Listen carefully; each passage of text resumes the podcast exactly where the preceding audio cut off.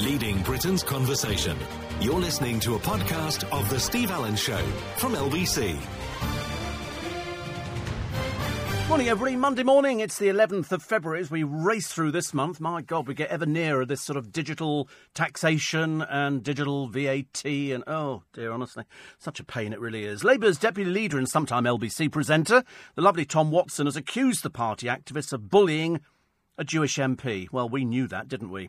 The Flog It presenter returning with another bloody antique show. I mean, seriously, how many more do we need? I did watch Paul What's His Face the other day. He's very patronising to some. There was some poor old lady having to flog her jewellery. He went, You've got £200 as if she was about seven years old. I thought we were sort of sort of easing off on programmes with him on. Uh, the Green Militants urging your kids to skip lessons. And as I said yesterday, why would Prince Philip be worried about being banned from driving on the roads? He's got 50,000 acres of private land he can drive on, so I'm assuming that will carry on. And of course, handing the licence in might help him avoid prosecution. Ooh. Well, and Richard Gere's going to be a father again at the age of 69. Bit late, isn't it? If somebody decides to become a father again at 60, isn't that, you know, I mean, hoping that he lives, you know, beyond the kid's 10th birthday. I mean, really worrying. Also, watercolours attributed to Adolf Hitler failed to sell. Rumours uh, circulating said they could be fakes. Uh, predators using Tinder to target children as young as eight. Good grief. And Meghan's half sister, you know, the nasty one, says her father is prepared to release more of the Duchess's nasty letters, as her brother says the relationship with her father is now beyond repair. I mean, God, what a vile family. Lofty and Mary back in Albert Square. That's 31 years after they left Watford. And finally, she's been kicked out because she can't dance Gemma Collins. I mean, I think she dragged out as little talent as she could. She quite clearly didn't put any effort into it whatsoever. They just might as well have pushed a block of wood onto the ice and sort of, you know, made fake hands so it goes da da, because that was about as good as it got. Everybody else is turning around and skating. She's just barely standing up again. Twice in rehearsal, she fell over, so that codswallop that we had about, oh, let, us bring a psychic in to rid the. It's just a load of old hogwash. Lies, lies, and then there's fraudulent. Dreadful. Uh, what else do we have? Uh, the BBC launching a spin off of the Attenborough series Blue Planet. I think it's called Blue Planet 2, nothing like being original. And it's got um, Chris Packham doing it with a few other little people. Uh, Philip Green could be facing a police investigation over sexual harassment claims, as there are calls to strip him of that knighthood. Uh, since Christmas as well, bad news on the high street 19,000 jobs lost or threatened. And uh, you remember a short while ago they were hoping to save Patisserie Valerie. That deal has now fallen through. Uh, we think Colleen might have had enough after Wayne Rooney's latest little escapade, where he goes out, just gets drunk, and then toodles off with a barmaid from Hooters. Hooters is famous in America. The uh, the waiting staff wear uh, quite revealing clothing quite revealing clothing. And an explosive new Corbyn biography says his chaotic private life shows he's not fit to lead. Well, in fact, we had that over the last few days on LBC. He's, uh, he's, he's way, way past his sell by. And do you remember the lotto lout? Mikey Carroll. Do you remember Mikey Carroll? He was the uh, the so-called bin man who won ten million on the lottery and then became such a pain. We were all grateful when he lost it all. I think the ex-wife took a big big chunk which was good news. And then he lost a load, but he bought a house and he started racing cars round, much to the annoyance of the neighbours. In fact, he was just basically a sad, lonely little thick person. Anyway, he's now lost it all, thank God. I think he spent time in prison for all sorts of things. And he now delivers firewood and coal for a tenner an hour. And uh, and he said, oh, he said, I, I, I don't mind so much. You know, I thought you're that thick. You had ten million quid and you've kind of sort of you know, you've lost it all. It was hilarious. It doesn't have a house now or anything like that. So I suppose we'll have to put up with that. Also, the chimps in Belfast Zoo. They had a bit of a storm, and some of the logs came down. So, being very resourceful, they put them up against the wall, climbed up them, and escaped. A little bit frightening. Uh, what was the other one as well? Um, um, um, um, um uh, the the Reverend Ruth Scott, has revealed she's only got a few weeks left to live. Very brave they've done various programs uh, with uh, with my friend, and um, and I, I, just feel sorry. She's already done one interview, and I think she's going to do another one because if somebody tells you that you're facing up to something that's terminal, I think it's I think it's terribly brave to actually you know say she wants to clear everything up, and then she wants to die peacefully at home with the family. And and I thought that's lovely, but to actually deal with it, if somebody says to you, Because we don't know how long we're going to live, do we? We all hope that we're going to do a proper innings. Then if somebody says, "Oh, you've you know you've only got a few weeks left to live," you start thinking, oh, "I don't know. I don't know whether I'd be angry, happy, sad. I don't know what I'd be. Angry, I suspect to start with. That's that's generally the uh, the thing that happens because you uh, you're so angry as to why me, but then why loads of people. But uh, she's she's just getting on with it, and and that's all you can do. And then hope that people make make you comfortable at the end. So we send her our best thoughts, and uh, and hope that everything goes well. It sounds fatuous, doesn't it? You know, you're facing the end of your life. You go, hope it goes well. Not so good. Uh, the Predators using Tinder to target children as young as eight and uh, and the other one was the family doctor accused of grooming a pensioner who gave her two hundred thousand pounds. It's not bad, is it? I mean, it could have just been a gift. I don't think they're allowed to accept things like that. I thought that was part of the uh, part of the deal. Um, and um, what was the other one? Oh yes, uh, the BBC News. It's going to be cut short because they want to appeal to younger people. What's the point of that? What's the point of that? Because I mean, it's it's it's not supposed to be in a ratings battle. The news. It's supposed to be the news. Kevin says Gemma Collins has gone, Steve. She said she's going to leave the country. Oh, thank God for that. Okay, she won't, of course. It's a load of old codswallop. So she takes Kerry Coke Toner, Katie Price, and Danniella Westbrook with her.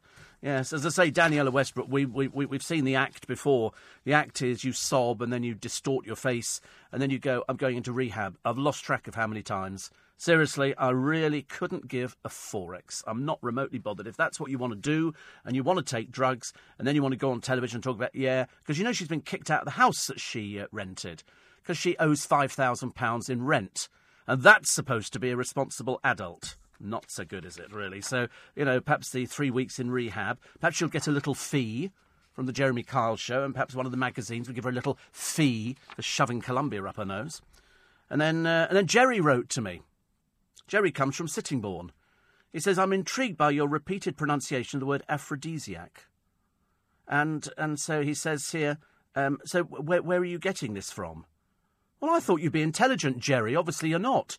The line comes from the film Gypsy, based on the real life story of Gypsy Rose Lee, where she was describing what she is, where they said, You're a stripper. She went, No, I'm an aphrodisiac. And I thought you'd know that being an old person, but obviously you don't get out much. And he says it also annoys me, because he's obviously not in the real world, uh, when you talk about sploffs, which were surely spliffs. They're sploffs. Where are you from? They're called sploffs, honestly. God in heaven, honestly. Obviously, the further you get down to Sittingbourne, the balmier they become. But the line is from Gypsy, a 1962 film. You really must get out a little bit more. Or perhaps you can't remember things. Perhaps you've got to that stage already. Aren't you getting to that stage already, I'm afraid? Is Colleen Rooney, now threatening to fly home from America with the kids and leave Wayne over there.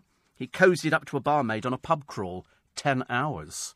Seriously, I couldn't manage a ten hour pub crawl. The marriage is now hanging by a thread. Oh, who cares? Seriously, listen, she should have ditched him ages ago, but she didn't. You know why? She's got nothing else.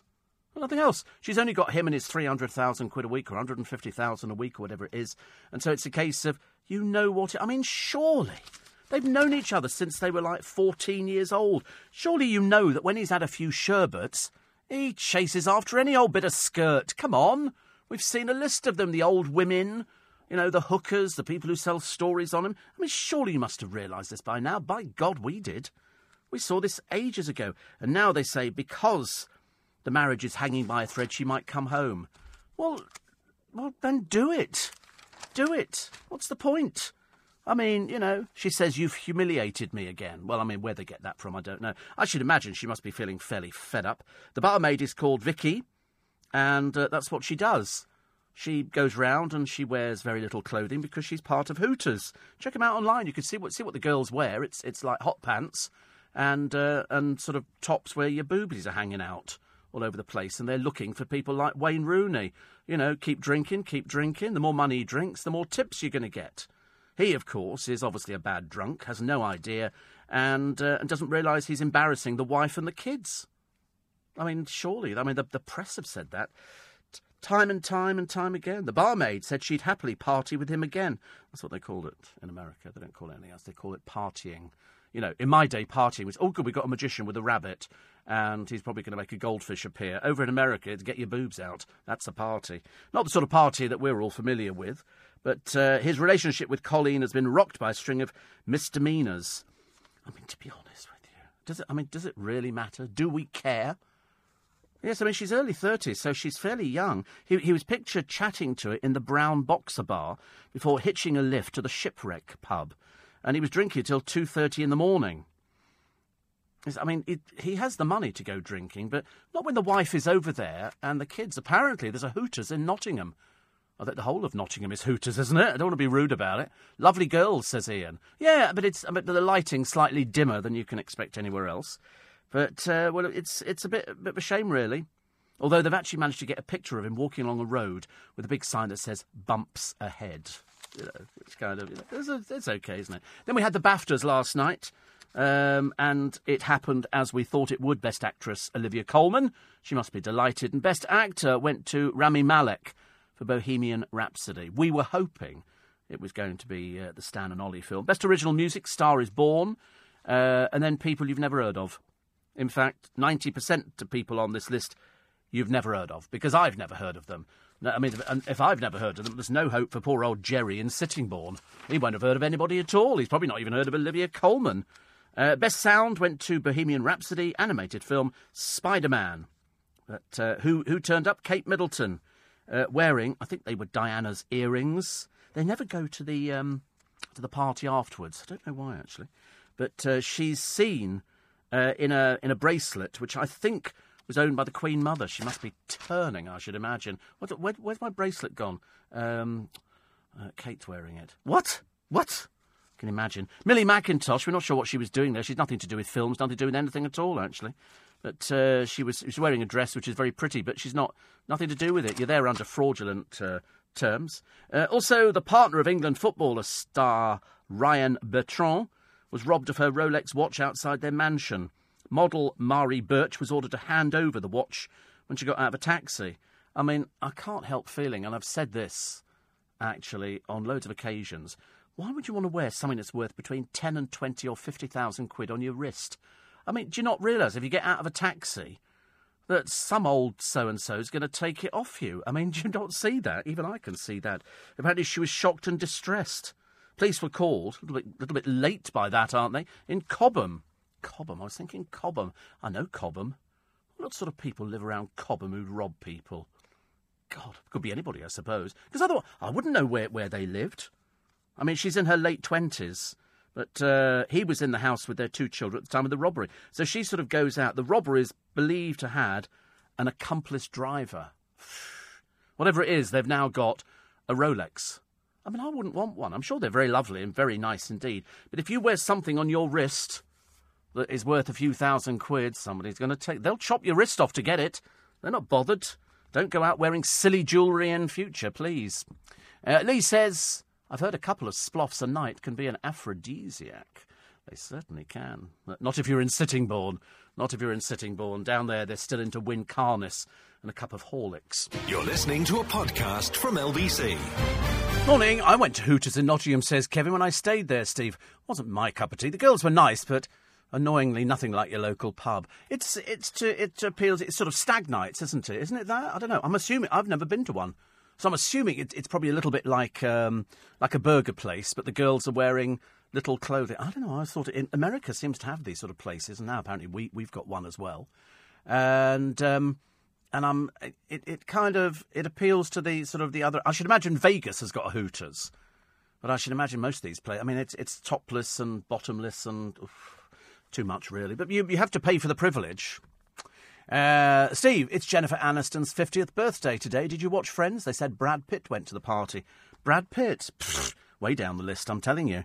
Because they had Gwyneth Paltrow, George Clooney and his wife Amal, plus Lisa Kudrow, Katy Perry, Orlando Bloom, Reese Witherspoon, Noel Gallagher, who was staying in the hotel, was banned from the restaurants due to the party. And uh, an insider said Noel was staying there but didn't have an invite. Of course he hasn't. Who is he? No, no, forget it, please. But uh, and Brad Pitt, of course, was there, so it, it was what they call. Oh, and um, um, that chat show host from America, the lesbian, whose name is Ellen DeGeneres. She was there as well, but dressed down a little bit, not up to usual standards, not up to usual standards. But there again, you know, if you're on, if you're sort of going out to a party, I don't like it when people say, "Oh, you've got to wear this, you've got to wear a suit, you've got to wear that kind of stuff." And uh, and somebody says you were talking about the theft of expensive items. I'm wondering what they would hijack from Danniella Westbrook. She must have funded Columbia over the years. Um, yes, it's it's this constant attention seeking. She's quite clearly damaged. She's quite clear there's something the matter with her because she goes on for the umpteenth time to tell us about how she's done cocaine. And in fact, when he said to her, "When did you last do cocaine?" I'm thinking, oh, she's going to say a year ago. No, a matter of days ago. And but so she'll do coke, but she won't pay her rent. So they've kicked her out, quite rightly too. Ainsley Harriott's touring the Caribbean whilst cooking. So lovely. Can you join him, please? Can't stand Ainsley Harriott. Can't stand him. He used to come up with all these jokes years ago. Do you remember him when he used to appear on television? And he'd hold up a giant pepper mill and go, I think, I'm sorry, what are you referring to there? Are you just doing pervy stuff because that's the way you are? He was never a chef, he was always a cook. And there was always the joke about the packet of sausages, which I won't go into at the moment. Uh, 84850 steve at lbc.co.uk. Adrian says, My brother, who was a great fan of yours for many years, was told just over a week ago, Feb the 1st, that he only had between a few weeks and a few months left. He knew he had terminal cancer, but being told, you know, still a bit of a shock. Sadly, just over six hours later, he passed away. But uh, very sad. Listening to you was one of the few highlights of the day during the past three months, and he was only 68. Four months ago, he used to go to the gym. I know, I know. You can't explain anything to me about uh, about cancer. Every single one is different. Every single one is different. When my mum was diagnosed with, with cancer, she had it, and then she got diagnosed again, and it was secondary cancer and which means generally that they've cleared up the cancer that they've found, but there's a little bit hiding, and and that learns to combat the drugs, and that was it. And so she knew it had come back, and and she went to see her consultant. I tell you, I got really angry with the consultant. I'm sorry, I couldn't couldn't help it because he wouldn't tell us anything. He said it's between me and your mother. I said, well, excuse me. Anyway, my mother then wrote a letter of apology to him saying, I'm sorry that my, my sons were like that to you. I'd have dragged him over the bloody desk if I'd had my way. Anyway, uh, they, would they, said that it had learned how to uh, to multiply, and so with with the secondary cancer, she knew she was on a hiding to nothing, but she was very logistical about the whole thing. She sort of, you know, she did her letters, she gave away her, her jewellery and stuff like that to uh, to her, her godchildren. She uh, she saw all the family. She, you know, people could go round and see her. She was staying with her with her sister Grace, and um, and it was it was quite something because they gave her morphine. Unfortunately, morphine gave her the false sense of, uh, oh, I'm going to be all right. She thought because it, it made you feel a bit euphoric, she thought she was going to be fine. She had no idea that, in fact, the morphine was killing the pain, which, in fact, was sort of was sort of getting her in the end.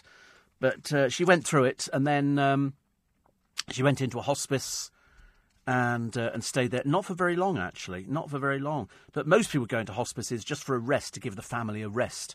And um, unfortunately for my mother, it, it was not that. It was a case of she went in there and then she uh, she slowly slid down, and uh, it was all it was all a bit quick actually. Lots of driving backwards and forwards, but you don't mind about that. That didn't sort of bother me. You just sort of think all you say to the nurses is, "Is she going to be all right? You know, she's not going to die in any pain or anything like that." No, no, they've got everything. excuse me, and they, they make it all good. But the, she did say to me, she said, you know, when I said how long, she said we, we can't tell she said we have to wait till somebody goes through different stages, and um, and and so and it's it's so heartbreaking for all the families and for people because you know you're right. You get to sixty eight, Adrian, and you think sixty eight is nothing in this day and age, nothing at all. It really isn't. It's nothing, and yet all of a sudden you think, blimey, sixty eight, and you get to people who are ninety. You know, I mean, I don't know how long I'm going to live for. I've got no idea. I mean, if I had a little a little book and I could have a look, a little sneaky peek, I might have a sneaky peek. I might just have a little look. Because I've kind of got this far. I've lost friends along the way who've died of all sorts of things. But uh, it's sort of, it's a case of, you know, can you cling on? What's actually going to happen? What, what, you know, am I going to sort of, uh, sort of, you know, go, I don't know, am I going to get cancer or something? Have we got it? Where is it? How does it work? Don't know. I got one here. Now, why did I get this one? From my friend Callum, my friend Callum Hyder, who must be must be up very early this morning or just going to bed. He sent me a lovely picture of the girls from Hooters, including my face superimposed on one of the girls with extremely large bazooms. Thank you very much, Callum. I realise I am a fantasy of yours. I realise that I never got my lunch date. Oh, I'll take you out for lunch, he says, three weeks ago. Were, were, we all right in assuming you were having a little kip in the building, or was that something else? But uh, the Hooters girls are like, I mean, I can imagine that appealing to Callum. I can imagine. His dad's a cab driver. It'll probably appeal to the cab driver side of him as well. But uh, let's have a look, see how many followers you've got. Huh, don't need to worry. Anyway, so uh, so that's why are you up so early on a Monday morning? Twenty-five minutes past four. Very odd, isn't it? Very. I do like to find out why sort of people. A little bit later, by the way, just for Callum's benefit and mine, we'll do the uh, the Baftas. We'll do the uh, the Baftas, and uh, who's going to come in and do them? We'll do it with with Faye. Oh, lovely Faye's coming in, so she'll. Do, oh God, she must be thrilled. You're coming in for six fifteen. Lovely. Read the lotto lout, says uh, Ian. If I came into a few million, I'd go on a humble bed and breakfast tour of the UK, searching out mundane things and keeping a low profile. Yeah, yeah. It depends what. I've already worked out that if, if I win, because somebody must have won the lottery the other day. They must have done because they've said coming up it's uh, it's 14 million or something. I remember thinking, where did the 120 million go to? Where did that go to? I got two notifications. I haven't bothered checking.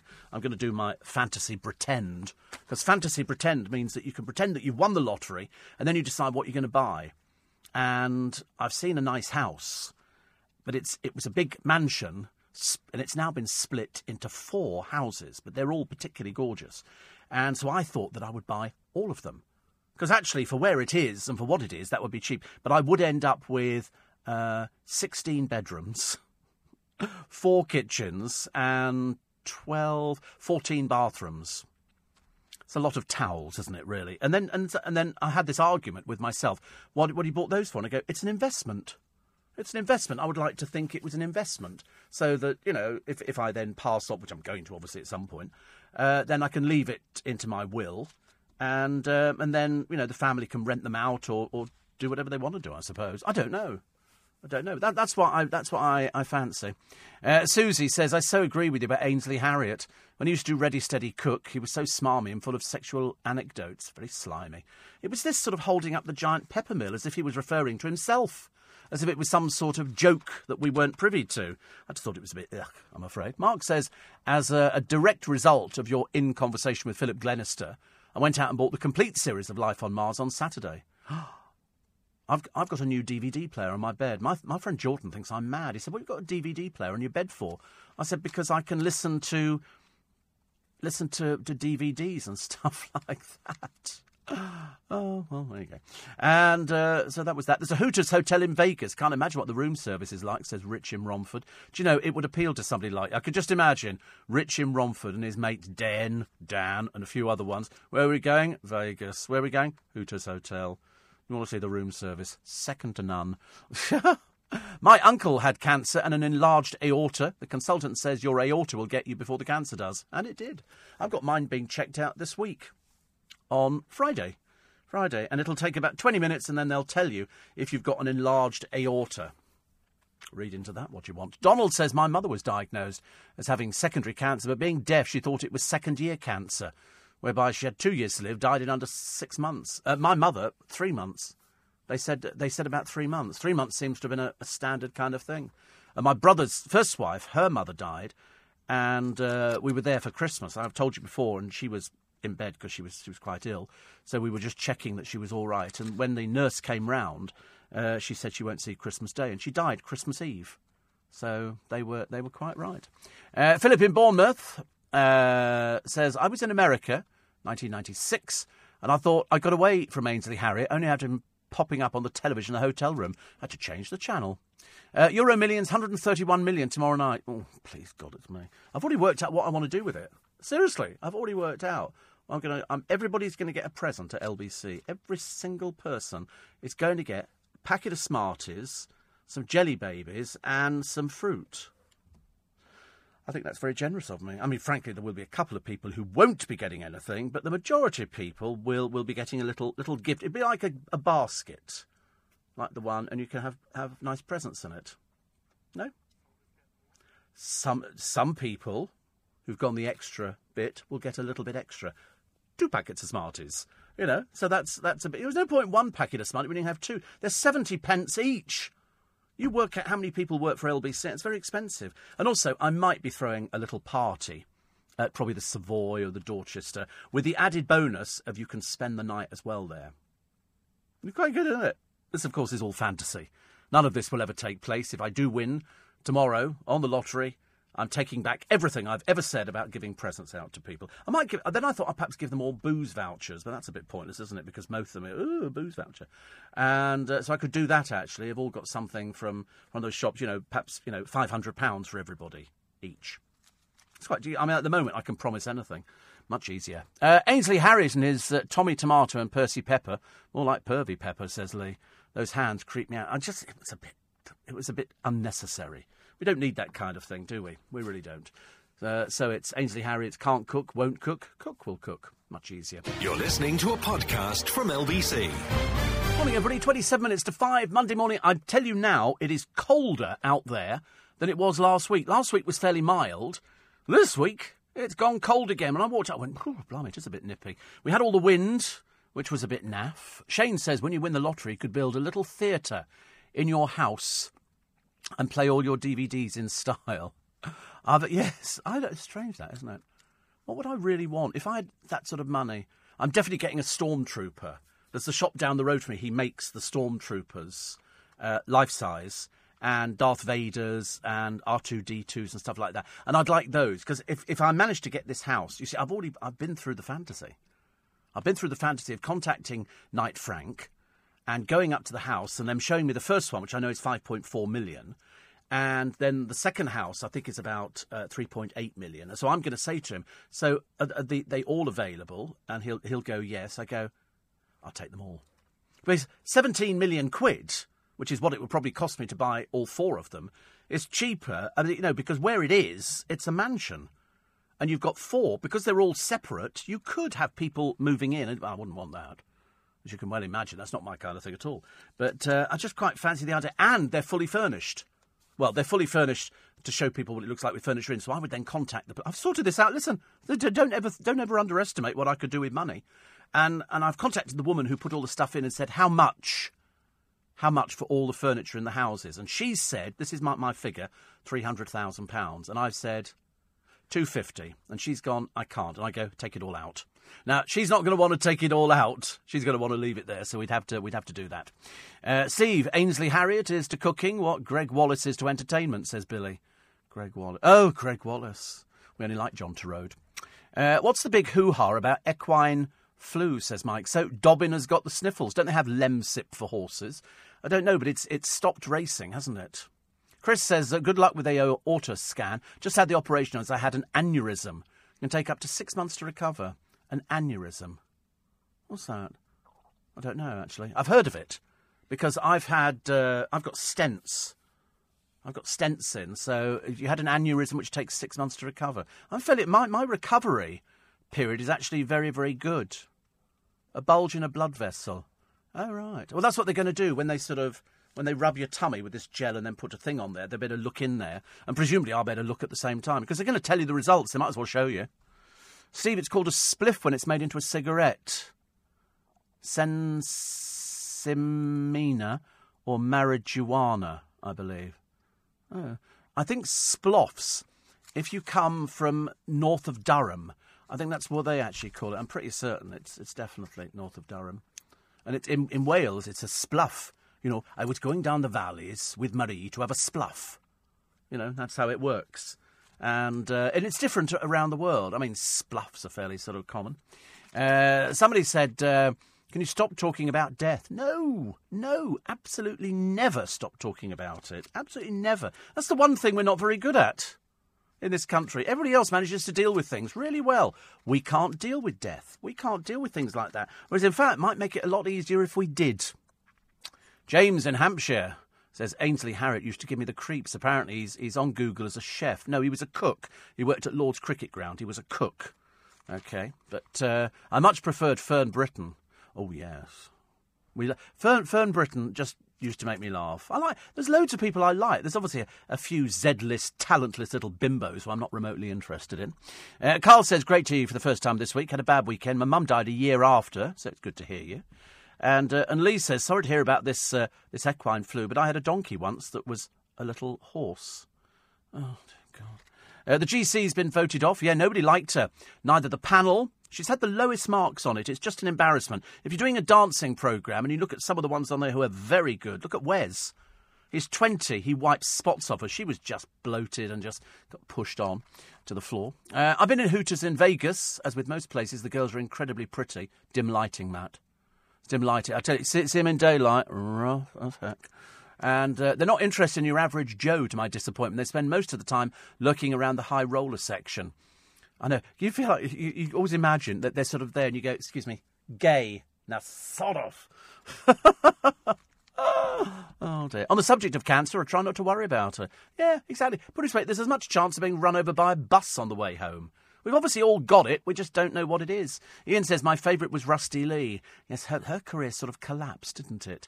She had a little bit of a thing. She was paid by a company to advertise something, and I can't remember what, exactly what it was, but it was on one of the breakfast shows on television, and uh, they dropped her like a ton of hotcakes she was promoting this stuff that she'd been paid to promote. It was all very embarrassing. I did a gig with her. I did a gig with her years and years and years ago. And um, and then we did a. In fact, I've done a couple of things with her actually. One of them was sort of a trolley dash. It was in a new supermarket somewhere, and uh, that was quite nice. Tr- she managed to get far more food in her trolley, as you can imagine, than I did. So Gemma Collins, uh, still here, missed the spot in a leopard print outfit and booted off. Thank God for that. She says, I'm going to bow out gracefully. There's nothing bowing out gracefully, as you can well imagine. The, uh, the bowing out is, uh, is because you were rubbish. You know, it's as simple as that. You couldn't dance, you couldn't do anything at all, you know, and you speak like a three year old, which is very embarrassing. And, uh, and then you fell over during rehearsal. So obviously, that rubbish with the shaman banging a drum and lighting a candle is a pile of rubbish, isn't it, really? Uh, also, also, also, Jennifer Aniston. Do you know she's worth about 185 million pounds? Even if I won the lottery tomorrow, or you won the lottery, or anybody won the lottery, it's uh, it's not a lot, is it really, compared to what she's got? But she has had to work all her life. Do ill hospitals, says Phil, go to hospital? They do. Do you know they do? There are horse hospitals where they sort of they, they sort of lie them down. They do all sort. They they, they always look very ungainly horses, but that's uh, that's it. Uh, Majid was doing an hour about older drivers yesterday, says Melanda. He had two amazing ladies uh, back to back on the phone, Natalie and Miriam, both 91 and drove every day. They were magical. Yes, I mean, I've, uh, I've always seen fun. I just imagine that the sort of funny things going on when we get to a certain age. But uh, the Duke, he's not going to worry. As I say, he's got 50,000 acres to drive in, which means he doesn't need to go anywhere near a road. They can't do anything about it. He doesn't need a driving licence. I was amazed he had a driving licence. I didn't. I mean, does the Queen have a driving licence? I don't think so. No, she doesn't need one. So, uh, but anyway, he, he will carry on driving on their land. It's as simple as that. That's the way it works. Uh, Gareth Gates uh, was reminiscing over the weekend about losing out to the competition winner Will Young in 2002. Still slightly sore 17 years later, it would seem. Poor old Gareth on. He's going to get married actually to his uh, to his girlfriend. Uh, they're going to do it in a castle. Well, I say they're going to do it in a castle. Apparently, you know, it costs about twenty-five grand. To me, that sounds like an okay wedding. That's what it sounds like. It's uh, it's an okay wedding, and they will pay for it, and they'll invite in. I bet they won't invite Will Young. I bet you anything. Although Will's having a bit of a, he was having a bit of a problem with gay cars a short while ago, so we weren't doing too well there. But you know, he sort of he sort of gets on. He I thought he was the most sensible out of the people. I like Gareth because when they die and they lay me to rest, gonna go to the place that's the best.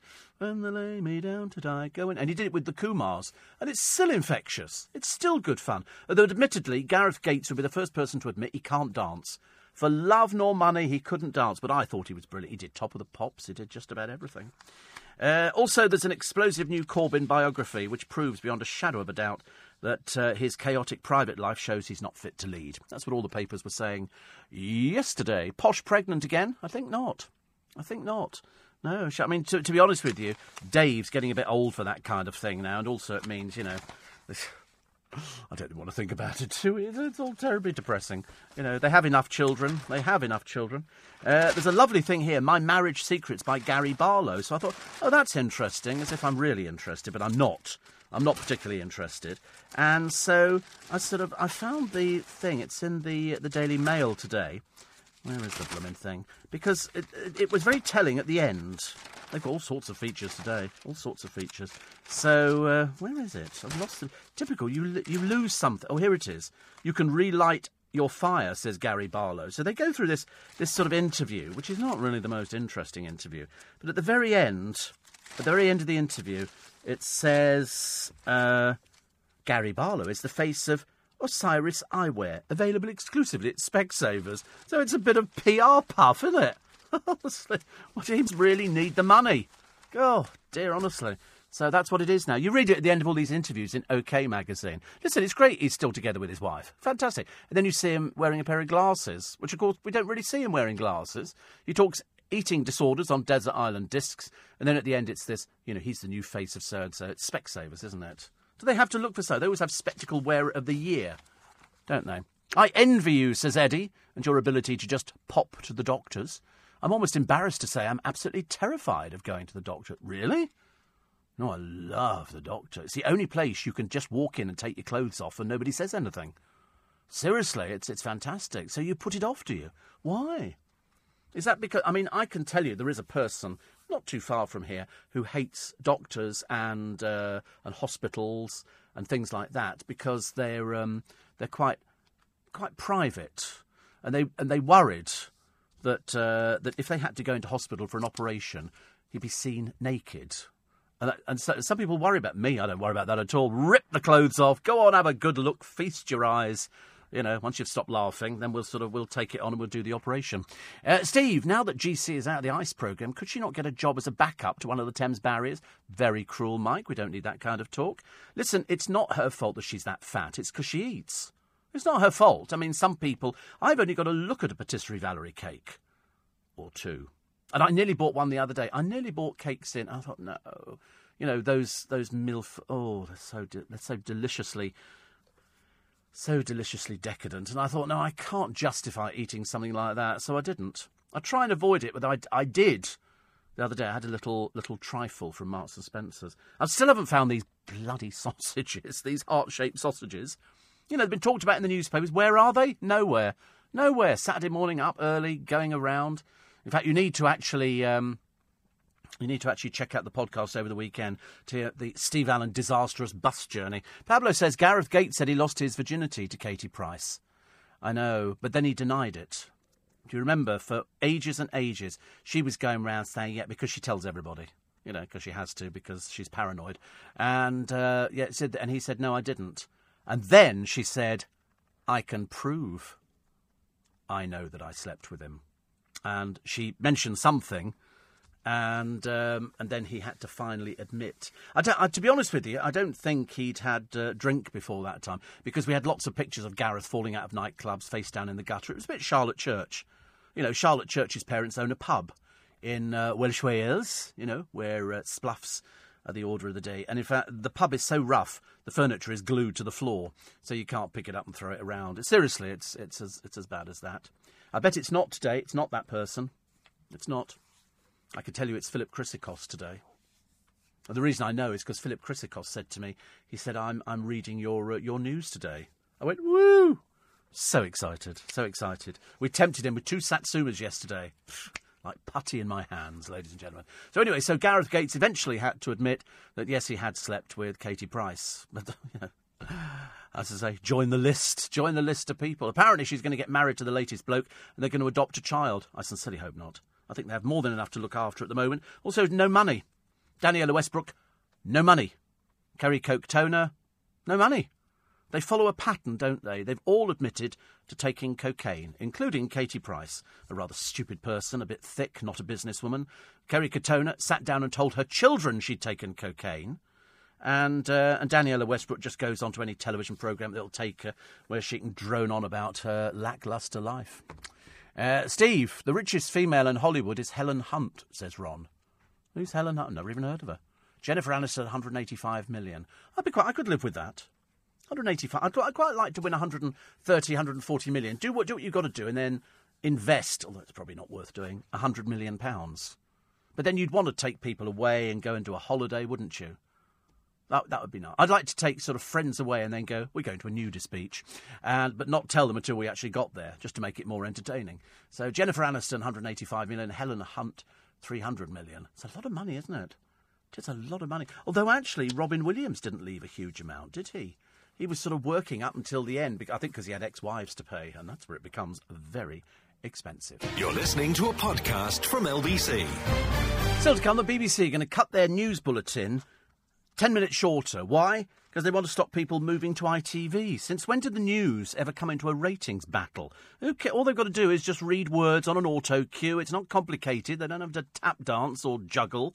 But uh, they're planning on trimming it to stop viewers switching over. It's amazing how many people have complained bitterly about it. Talking of complaining bitterly, ministers yesterday have criticised a Tory MP who, you'll know, this is Sir Christopher Chope. I mean, quite clearly he's off his trolley, isn't he? He wants to. He's actually blocked legislation, which you know if you've listened to LBC over the last three or four days, uh, blocked legislation protecting girls from genital mutilation as the pressure grew on him to be deselected. This isn't the first thing he's actually come up with. He also opposed a bill uh, such as one to ban upskirting, the taking of non consensual photographs of underneath women's skirts, and another that would have pardoned codebreaker Alan Turing, who was arrested for homosexual acts and chemically castrated. Is there something the matter? Is he barking mad or something? What is the matter with him? Chemical castration. He was in favour. Oh no, we don't do that. I don't know. We don't want to. Certainly not going to sort of protect someone. It's a homosexual. Don't want to do things like that. But obviously, genital mutilation. Nobody can quite work out. He's obviously. I mean, if you ask anybody in the street, what do you think of the man who does something like that? He's an idiot. A classic idiot. Perhaps he's passed his sell by. Perhaps there's something the matter with him. But uh, they're going to have a word with him. He obviously is quite mad. I mean, seriously, can't have people like that. That's just ridiculous. Uh, so the BBC News will be uh, will be ten minutes later, and uh, the change could happen as soon as March. It's interesting, isn't it? They hope that the ten thirty-five finish time would help retain viewers for the next show. Oh. Unfortunately, God knows what the what the next show is. Labour's anti-Semitism crisis deepened, as you know. Tom Watson, who's an occasional presenter on LBC, uh, accused activists of bullying a Jewish MP. He repeated his call for the party in Liverpool Wavertree to be suspended over its treatment of Luciana Berger. He said it was being investigated. It's absolutely disgraceful that that would occur within the Labour Party. Absolutely, and it take. I'm sorry, and, and I don't. I don't want to be uh, unkind to Tom Watson because he's a very nice person. I know that because he follows me on Twitter. But, uh, excuse me, where is Jeremy Corbyn? Can somebody explain that to me? Where is Useless Man? Where is Useless Man? You got any thoughts on that one, Mr. Corbyn? Obviously not. Obviously not. But uh, they've, they've got the, the ex wives talking about him, not in a favourable light. Diane Abbott, nothing at all, nothing at all. I don't know how long they went out. I mean, to be honest with you, couldn't really care. But uh, now Grayling is under fire. Here's another one. Where do they get these people from? Is there an agency for really stupid people? This is the, the 13.8 million no deal ferry contract to a firm with no ships and no experience with ships. You couldn't make it up unless you were as thick as Mr. Grayling. I mean, as, as some fellow Tory MPs have said, he's accused of having no grip on his job. Well, he hasn't got the faintest. How can you give that? That's like saying, oh, we're giving the lof- lorry contract to Steve Allen because he saw a lorry once. That'll be it. I mean, he's faced widespread criticism. He's an idiot. How can you give a contract to run ferry services between Ramsgate in Kent and Ostend in Belgium, which they did in December, to a company that's got no ships? Never had any ships. I mean, God blimey, honestly. I mean, you remember actually when he was Justice Secretary, and I'd only reminded myself of this a short while ago, he banned families sending books to prisoners in 2012, later overturned by High Court judges. Uh, also, presided over a £200 million contract to Carillion to run facilities management in prisons for £15 million less a year than the government could manage. Last uh, year, of course, to no great surprise, Carillion collapsed. You only wish that Grayling would go the same way. Oh, blimey. Uh, the last laugh at the taxman was, um, was uh, Ken Dodd, because on his deathbed he got married. Got married to his girlfriend, so consequently the, uh, the taxman couldn't get his hands on it. He was no fool, was Ken Dodd. He really wasn't. And uh, let's hope there's a special place in hell for Chope. I mean, you just can't believe that somebody could be that insensitive and somebody who is that. You ask anybody on the streets, you say, "What do you think of him?" I tell you, the language you would uh, you'd be hard pushed to to find uh, somebody who could say something nice about him. Perhaps he's simple. Perhaps he's not intelligent. We think if somebody's got "sir," you know, in front of it, then they, they must be intelligent. Quite clearly not. Uh, Peter from Hayling Island says, "I've just got back from Goa." Never seen so many fat people. No wonder we got so much obesity. I don't know why. It's, I mean, is Goa a particular place where people eat very heavily fatty foods? I don't know. Mick the mechanic from Whitstable in Kent, commuting to East London, scraping ice off the screen to find the heaters packed up too. It's the last thing you need, isn't it? I've had cars before where the heater's been uh, sort of variable, to say the least. Richard Gere's going to be a, a, father again at the age of 69. He's, uh, he's going to have a child with his third wife, Alejandra Silva. He's 69, she's 35. Wow.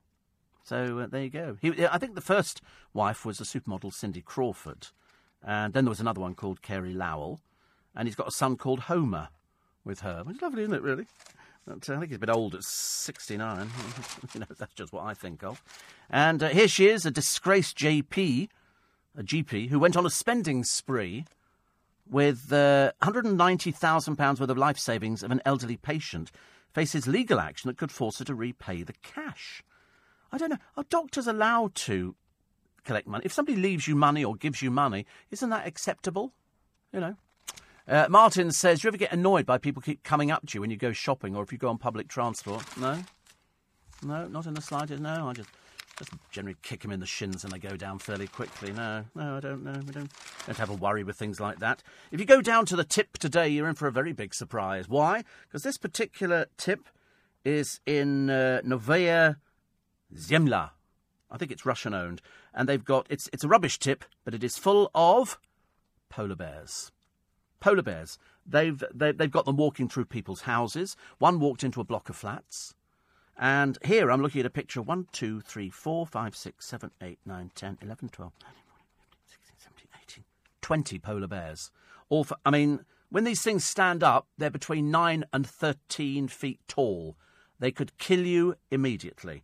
And, uh, but it is illegal to shoot them. Instead, specialists from Moscow advising on other measures to discourage the bears. They've got them in children's playgrounds and everything. In one part of Antarctica, they literally dart them and then they put them in a net and they fly them to somewhere hundreds of miles away. Because, you know, once it gets a little bit chilly and they get a little bit hungry, then they start coming into town because the bright lights attract them and there's food and things like that. So that's why. But uh, apparently, in this particular instance, you're not allowed to shoot them.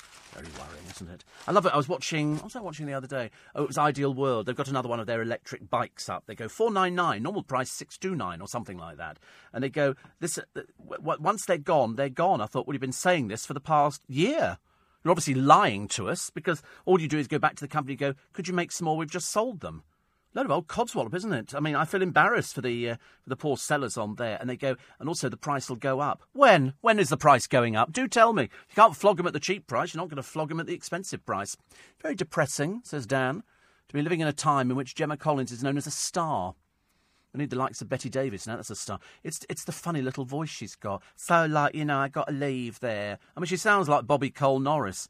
And then out on the town the other night, Scarlett Moffatt another talentless one, and um, and she was out with Arg. I mean, seriously, how they both got in the back of the taxi, I got no idea. Steve, the best birthday present I got yesterday was the GC skating off into the wilderness, or more likely a TV. Oh no, she's come up with something else now.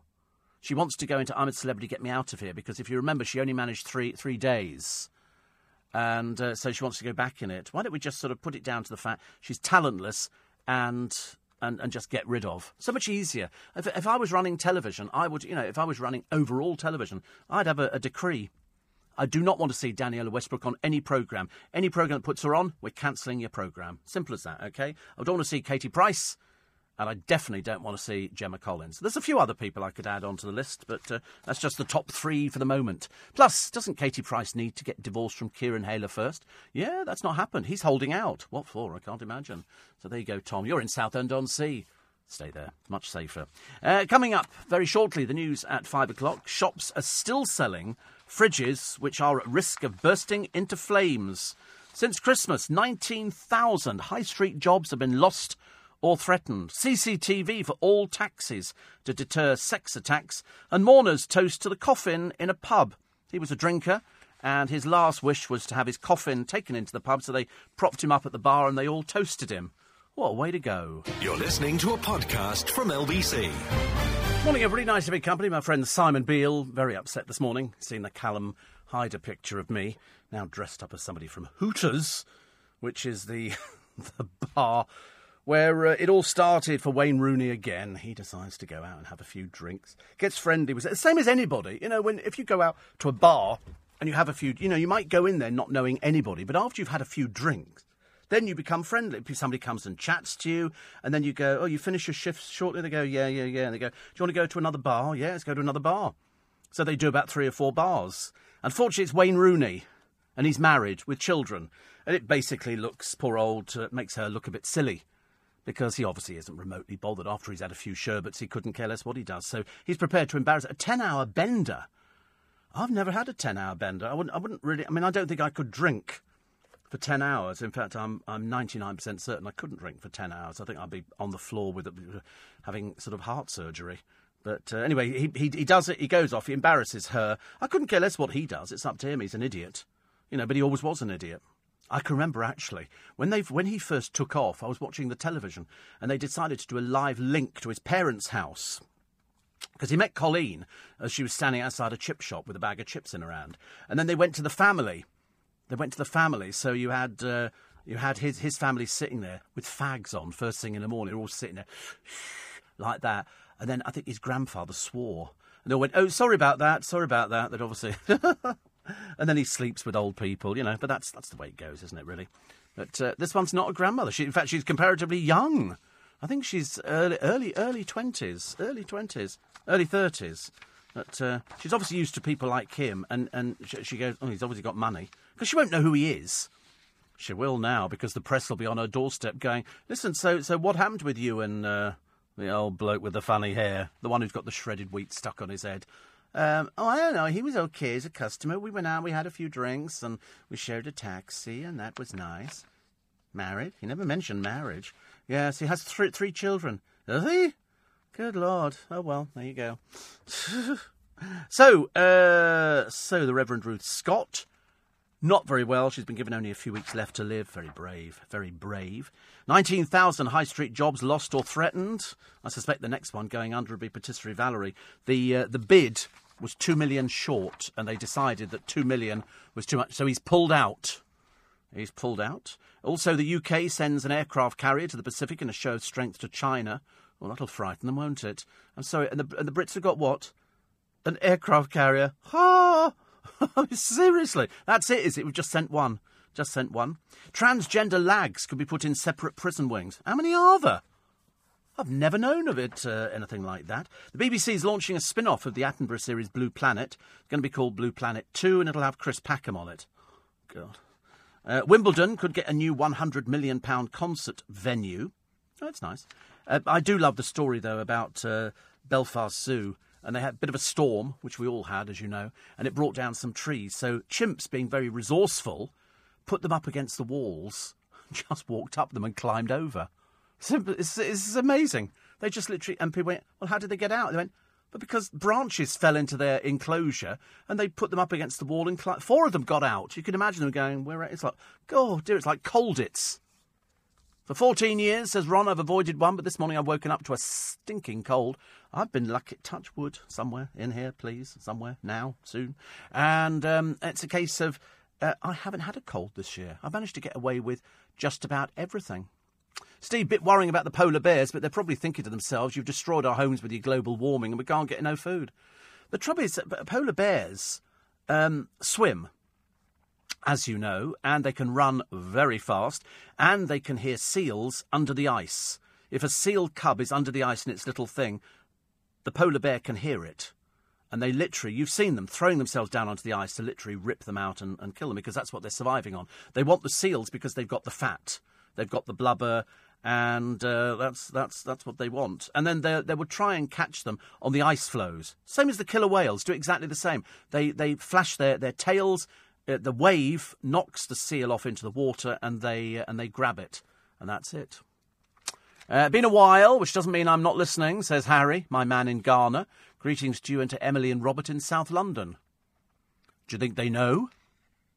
Greetings to South. I used to love that. Years ago, we used to have a, a programme called Family Favourites, and it was somebody here, Jean or somebody, it could have been anybody, but Jean, I think, was the most popular one, and then somebody else who was in Malta and it was a link up for the forces. It was sort of it was the uh, the precursor to BFBS, and they go, "Hello, Jean," and Jean would go, "Greetings from London." Uh, Staff Sergeant Major Harry Webb uh, would like to say greetings to us, and they, that's what they would do. They would then play a music, so it was linking people up. Now, of course, they've got uh, BFBS, which is uh, run very successfully, and they've got a radio station over on the Falkland Islands, and also I used to do some stuff for them years and years and years ago. But I, I never sort of imagined. I thought, do they listen to it? I don't know, but it, it was very big. It used to be based down at um, uh, Paddington where their studios were. Lots of it. Johnnie Walker used to do a show for all sorts of people. So the uh, the Flog It presenter returning with another BBC antique show. I'm, I'm sorry, uh, it's it, and the the quiz that they're doing is basically a rip off of another quiz that they had only a only a short while ago. Why do we have to put up with these things? As I say, I, I was watching Flog It the other day, and I thought it's kind of run its course kind of run its course. I mean, I might be, I might be wrong. People like that sort of thing, but it was, it was the patronising way the presenter looked at this poor old lady, and she had three different lots to sell, and she was obviously a bit deaf. And he went, "You've got five hundred pounds," and I felt like saying, "Don't you feel a bit guilty?" You know, that she should have got a lot more, that should have been worth thousands, but no, she got £500. And they make it out to be so big. I know they have to agree to do these television programmes. Uh, so Jeremy Corbyn, debt so bad he had to sell home. Very middle class, you know, you see the house that he grew up in. Very posh. Ex wives tell of dull marriages, ate cold beans and didn't go out. Well, he did because he managed to get hold of Diane Abbott. And I think that was in 19, 1979. How appropriate, 1979. Yes. Uh, he seemed keen to show her off, bringing two fellow campaigners back to the bedsit on the premise of stocking up on leaflets. They walked in to find a naked woman on the bed. That was Diane Abbott. And uh, he was apparently, uh, it was somebody said it was still the late uh, 70s, still a point of interest, a white man with a black woman, so he was slightly showing off. I've got a new girlfriend, and she's black. She was working, I think, for the National Council for Civil Liberties.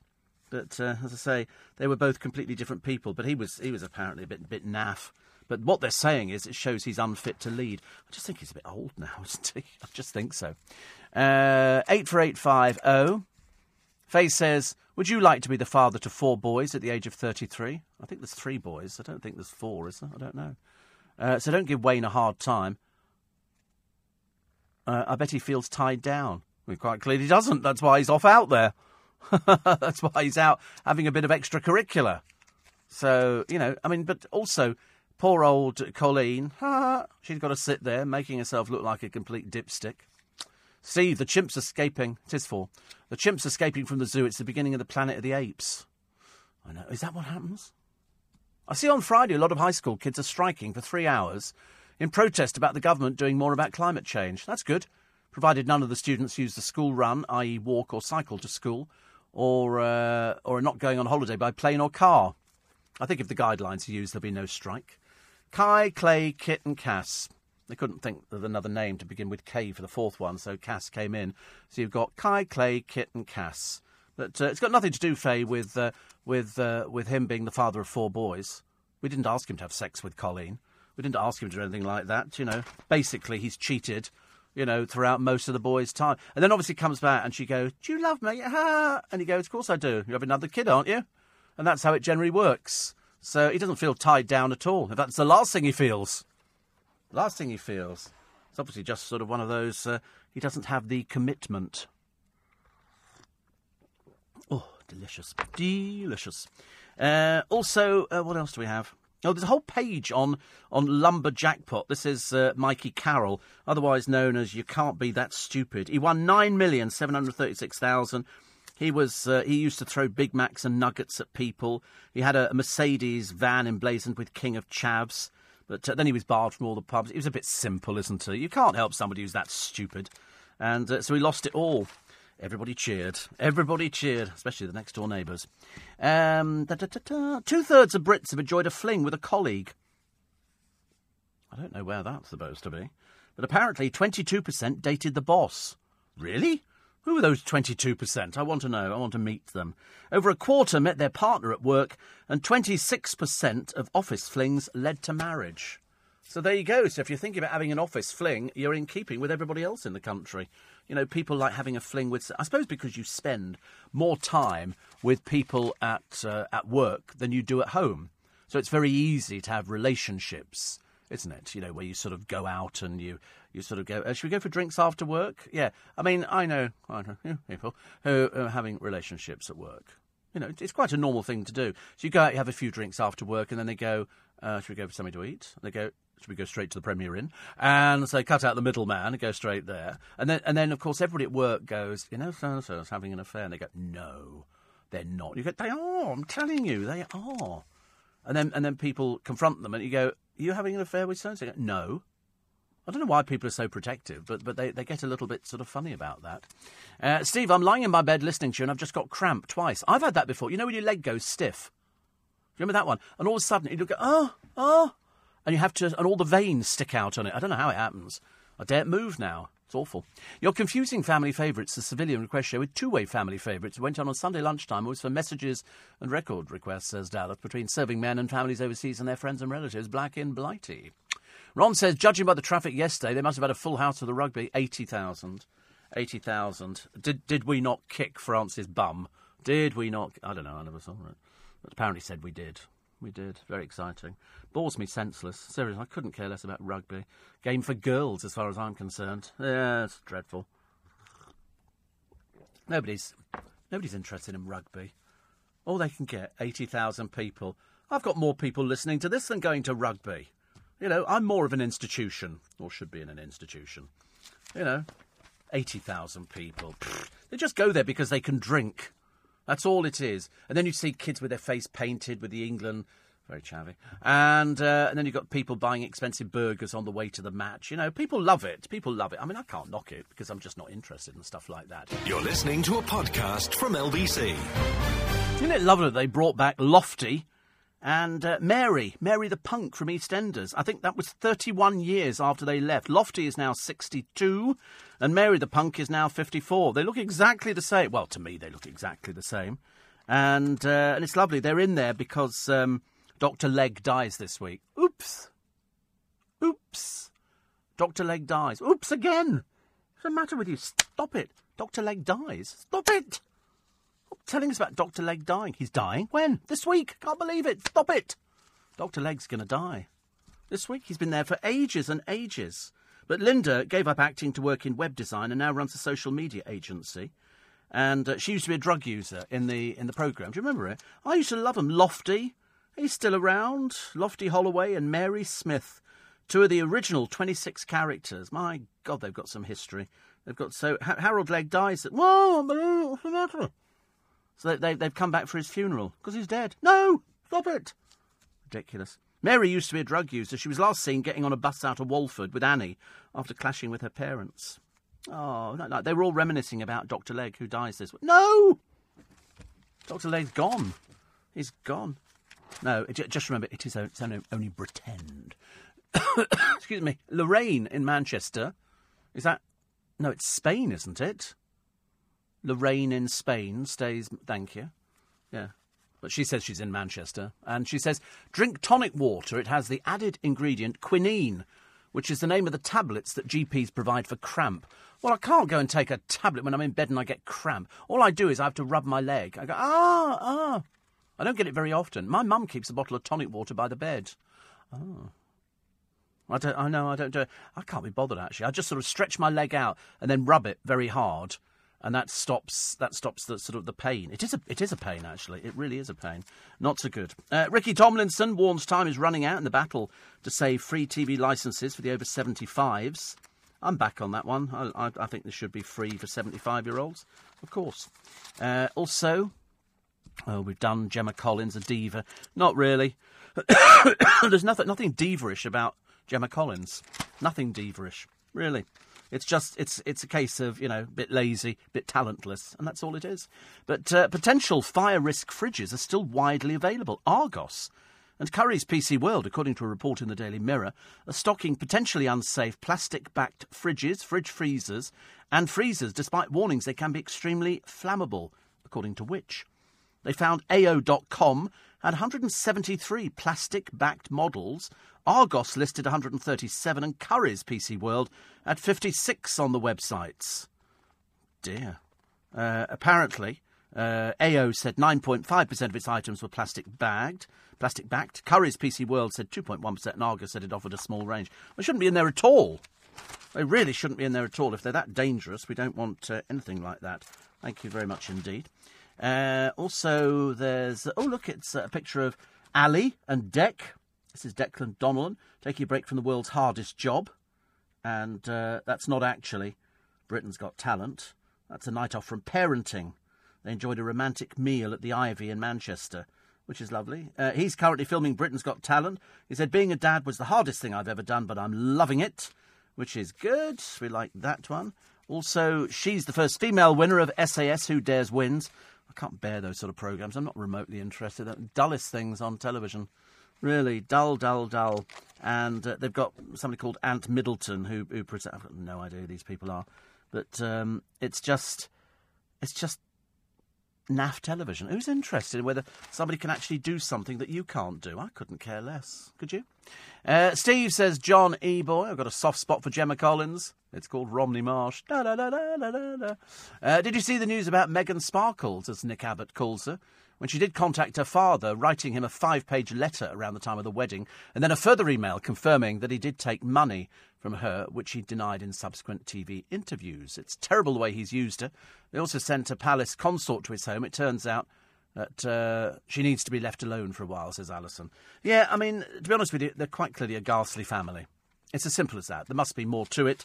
I don't. Uh, I couldn't care less. I just think that the royal family. Oh, oh, this one. They've got no idea half the time. They didn't know how to a few weeks ago deal with people who were um, who were trolling Meghan and trolling Kate. They had no idea what what to do because they're stuck in the dark ages. Seriously, they'd have better luck, you know, sending people to the tower because years and years ago, nowadays you, have got the media. The media will lap up things like this. You watch, I bet you anything that today Gemma Collins will be either on This Morning or something else like that, so she can drone on about how blooming useless she is.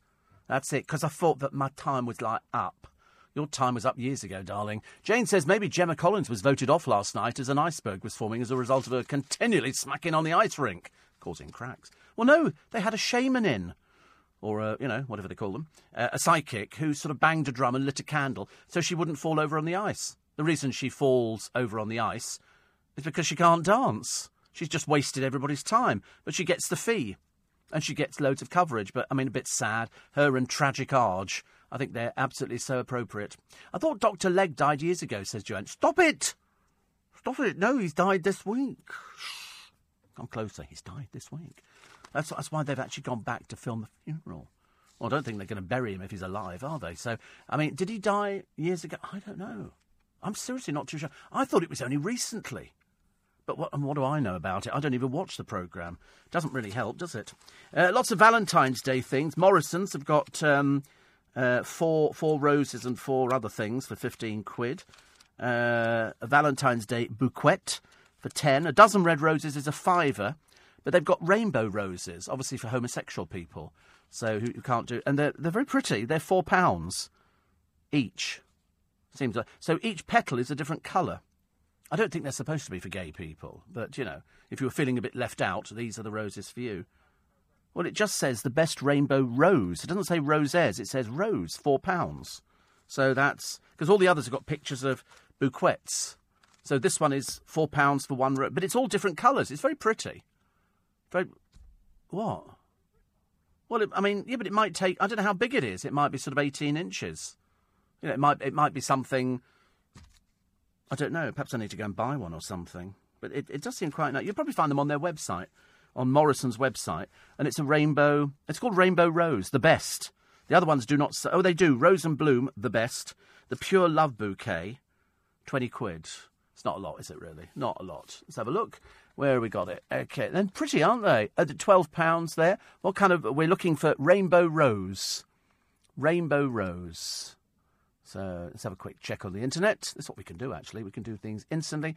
And on their internet, they've got nothing, nothing, no mention of rainbow rose. No results showing at all.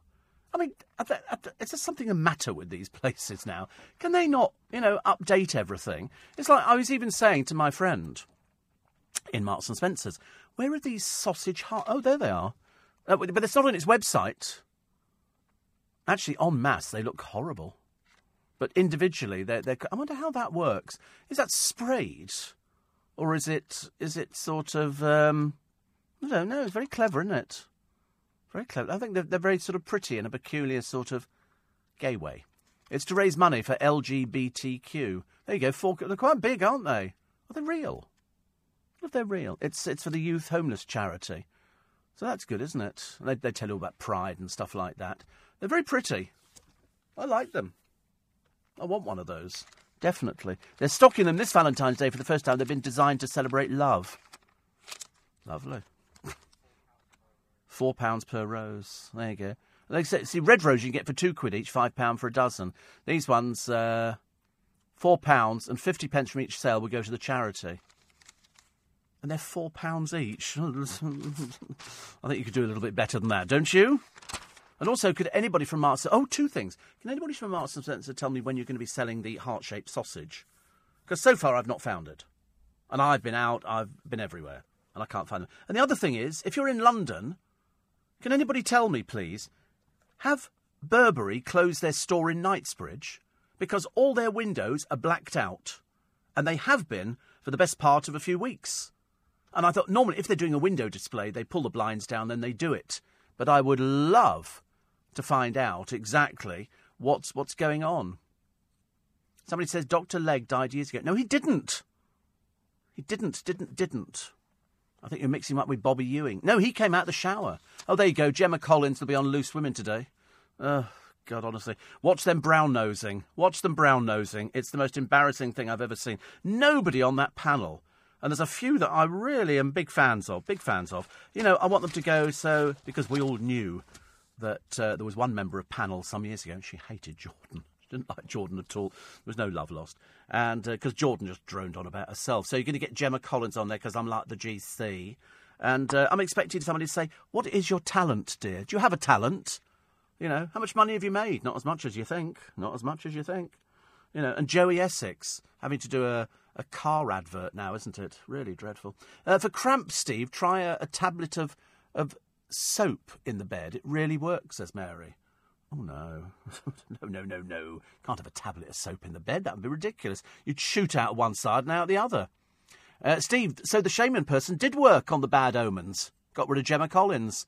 So you're not wrong there, are you? And she'll be turning up onto Lucian, so she'll have to put her hair in rollers. Because, frankly, uh, you know, only Arge has ever seen her without the makeup and without the hair done. Ropey in uh, in the extreme. Perhaps he'll turn up as well. He doesn't seem to have a job at the moment, does he? Perhaps his job is being a handbag for Gemma Collins. But uh, it's all a bit embarrassing. So she'll turn up on Loose Women. They'll be going, "Oh, we're so excited to have you here," and, and we're all going, "Oh God, no! What's she going to tell you?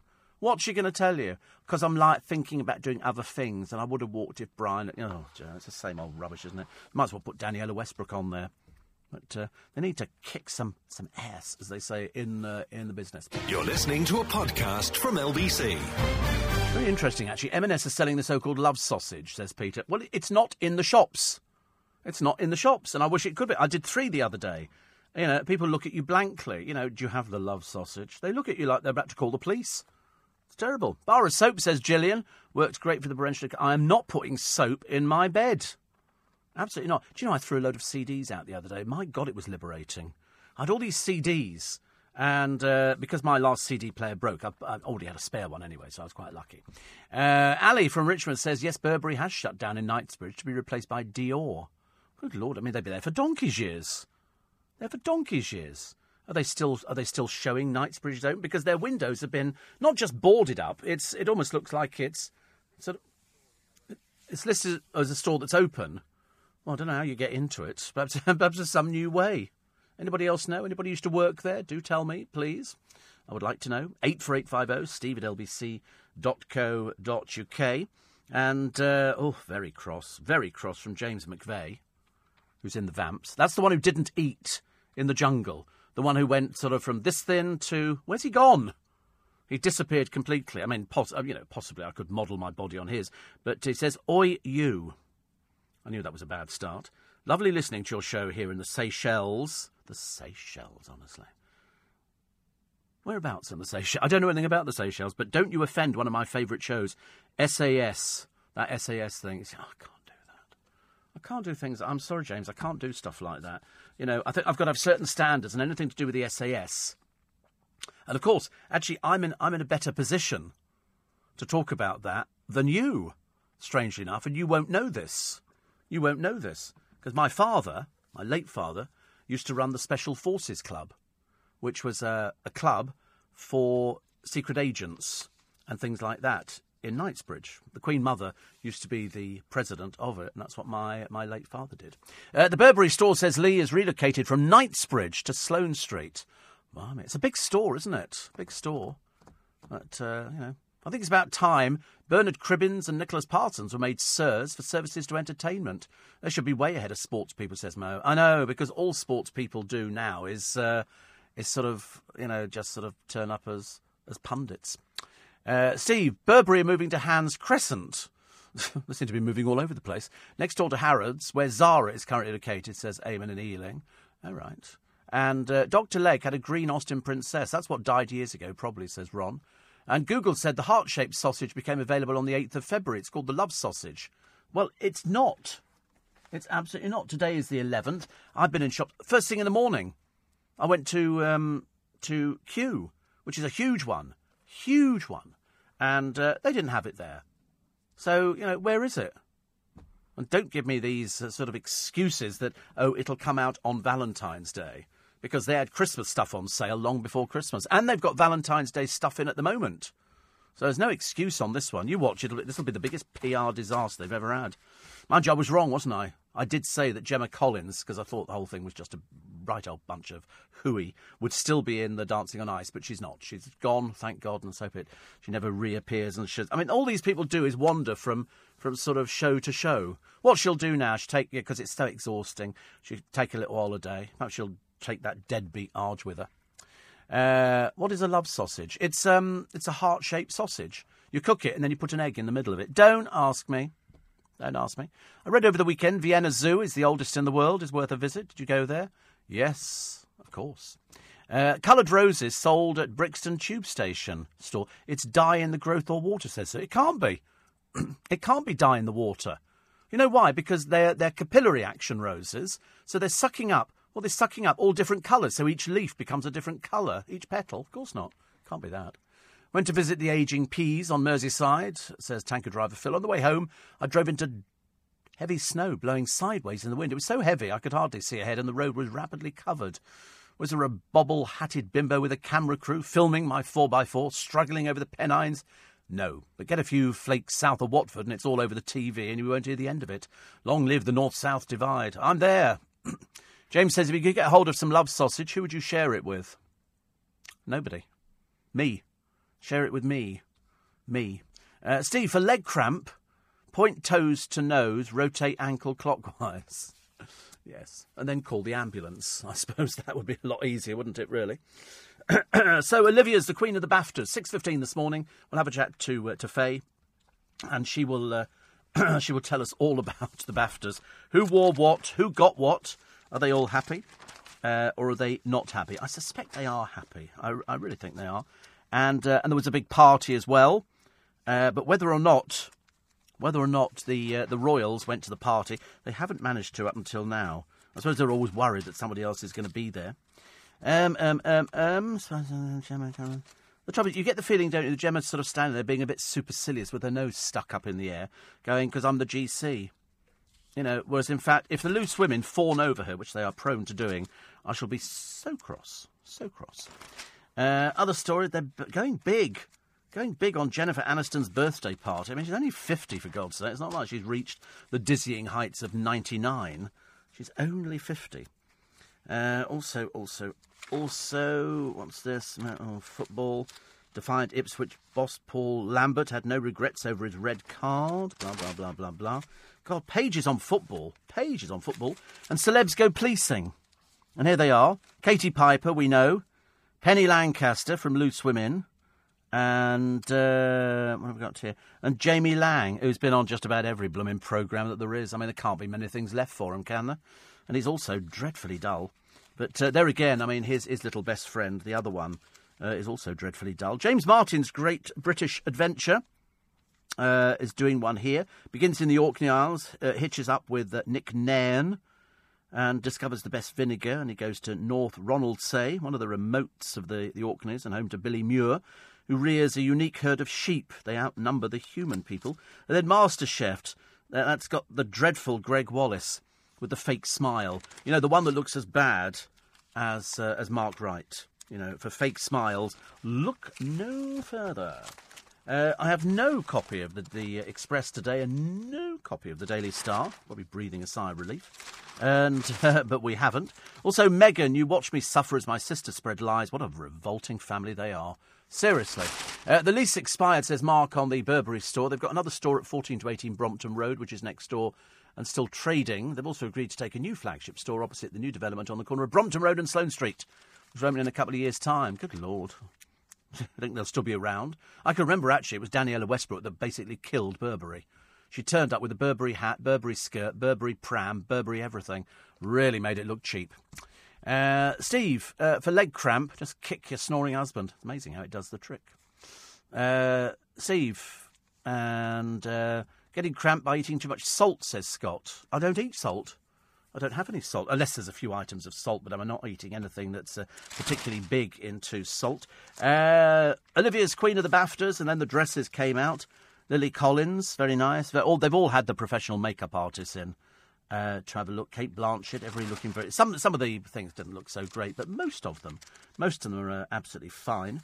Uh, also, as a daytime TV show format, it's almost as old as the treasure treasures it features. But the BBC is launching yet another antique show three years after the government urged the corporation to stop relying on collectibles programmes. They've taken not a blind bit of notice. The broadcaster has drafted in Paul Martin to front. I mean, again, I mean, if ever there was a man that don't touch the contestants, he's got this thing about touching people. Really, very, very not nice. But he's been drafted in to front Curiosity. Exactly. I mean, to be honest with you, perhaps he'll buy some decent clothes. He's wearing clothes from the 1960s, very dated. But this has got two teams, value and date items, in the presenter's fictional shop against the clock. 15 part series you've got to suffer with on this one. But, uh, I mean, the, the, the parallel surely would be with Make Me a Dealer, which sees amateur dealers invest their own cash to buy items at auction before they try and sell them for profit. The broadcaster also airs Antiques Roadshow on Sunday evenings. It axed weekday afternoon series Flog It in October. Doesn't stop them showing repeats, though. They might have axed it. A BBC spokesman called Curiosity a unique, new, competitive format set in a studio that puts contestants' knowledge of collectibles to the test. Oh, go away, you silly old tart, honestly. Of course it doesn't. Just be another blooming dreary show hosted by another dreary presenter who's, who's limiting uh, skills at presenting and doing a quiz show are going to be really put to the test. Uh, Steve, uh, I got the same deal as you from Iceland. The wok and the rice. Used the wok once, and all of the non-stick coating came off. When washing it up, I had to throw it away. But I've got two. I've got two. Stacey celebrates a birthday today, so many happy returns of the day. Uh, and somebody says I've just tried pointing my toe toward my nose and rotating it. I've slipped out of bed and I think I've broken my leg. Yeah, fantastic. That's what I like to hear, you see. Just take notice of what we say. so much easier. Uh, Charlie Girling says, uh, It's on. I've sent Thomas D the PR. Is he with you now? No? No, definitely not. Definitely not. Wait a minute, I'll, I'll, I'll see if I can get a message through to him. Oi, fat boy. Have you got the message through? Charlie's up very at 5.43. You got the message through from Charlie? He's sticking his thumb up, Charlie. Does that help? Okay, you've understood it? It's... Oh, yeah, he's also booked booked the studio, Charlie. I'm, I'm passing message. It's like two way family favourites, isn't it? I'm just passing on the. Do you know who Charlie is? Have you met Charlie? You met her, have you? All right. How? Uh, oh, here we go. Wait a minute. the Black Cab Poet has now shared a photo with me as well, which is quite nice. Woo! He says, if you wake up with bad leg cramp, don't get up too quickly. A few years ago, I jumped out of bed with a bad cramp, only, uh, only for it to rush away from my head, resulting in me passing out and falling flat on my face. Actually, if, if you do get cramp, you go, oh, oh, and you have to turn sideways and you have to rub your leg. It's a plumbing pain, it really is. It only lasts a, a matter of seconds. It seems like forever and a day. Uh, Steve, have a look at the Cadbury Rumba advert. It was on t- TV earlier, and a person you mentioned Today, see if the actor looks familiar. Just the accent isn't the normal one. The Cadbury Rumba advert. I don't even know what Rumba is. What's Rumba? Is that, um, is that something I've never heard of? And Spicer says, It's either the healing power of the NHS or listening to your show, but this morning I find I can walk again. Well, I can raise them from the dead, me. I managed to stagger over to uh, where my phone was charging and uh, fire up the LBC app. Thrilled not even to have cramps, spiking at 100% again, which is all good news. Which is all good news. Uh, no bidders for the uh, for the paintings attributed to Adolf Hitler. Uh, three of them, I think there were three watercolours. Uh, they think that Hitler painted 2,000 pictures, but they have value. These ones were starting at 16,000, but uh, 63 other paintings attributed to the leader de Probe claims that they were fake. So they're not uh, they're not too happy with them at all at the moment. And uh, what was the other one? Oh yes, the AA say older motorists should take a regular eye test. Mm. I, I don't qualify for that one at all, which is very good news. You're listening to a podcast from LBC. Morning, every 11 minutes to 6. I wonder what time it is in the Seychelles. I wonder if it's sort of time for breakfast or whether we're on to lunch. I never know, actually. People sort of listening to the programme, they go, listening to you, and you think, I wonder what time it is over there. I can now tell you 10 to 10 in the morning. So that's, uh, we've just had, obviously, breakfast. That's obviously what, uh, what uh, James McVey has had. Uh, but uh, he, he likes the SAS programme. Don't stretch yourself. I hope, Steve, says Mark in Bristol, that Saira Khan is on Loose Women when Gemma Collins visits today. They can reminisce over their journeys on non dancing on ice. I wonder who'll win the battle of the egos of both the clueless non entities and dreary beyond belief. Oh, she's so boring. And Gemma Collins isn't any better either. he says, uh, I wonder if it'll put an end to this series of Loose Women or completely. Um, I don't think so. I don't think so. They seem to like. I want to know what you know. There are certain people that I like watching on the panel, and then there's some of them they're just dreary beyond belief. And I think dreary actually is a, is a very good word. Very good word. Uh, did you see in the papers over the weekend about the Gran who was at a Dream Boys strip show and got hit in the eye with a pair of trousers? I didn't. The trouble is, they, they wouldn't be a proper pair of trousers. They'll be Velcro trousers that they sort of lean back and then rip them off. And also, you don't see anything. It's not a strip show. Well, strip show only so much as you see more if somebody's having a shower, but they don't actually show anything. They can't. I don't think we allowed things like that. But anyway, she she wants compensation. Well, I'm not surprised you got hit in the eye. I'll be wanting compensation too. I'm heavily pregnant. Not me. Somebody writing in and recommended by doctors to only sleep on my left side for a whole nine months. And these leg cramps are unbelievable. There you go. And uh, Jane said, would love to tell some bitter XLBC presenters when disparaging the spike to sit on it. The trouble is, they don't know about the spike. They don't have any of that kind of thing going on. In fact, base of zero, which is on a, a shame, really. Steve, on the chase last week, one woman was, was left. She beat the chaser in the final round and won £70,000, says Pauline Ealing. Amazing. I like it. They're doing a celebrity version of it. It'll be, again, finding celebrities is very difficult. The only ones you can really find are the Drearies you know, the people that sort of they just go out onto the night uh, scene and they just sort of prop up bars and uh, wear far too much makeup. Uh, Spicer says now off to see if I can make it to the nurse's station to catch a cup of tea. In my fentanyl patch, I'm in with a good chance for Quality Street caramel too, as I'll be pleased not to have me using a bedpan and a catheter again. There's obviously a lot of people in hospitals listening to this programme, which actually doesn't bother me. I, I quite like that idea because uh, here we are. It's Monday morning. It's colder out there uh, than it has been of late. So dress up. Don't think that it's warm. It isn't. It's not like yesterday at all. Uh, why won't Baroness Brady, scourge of sexists, denounce Green?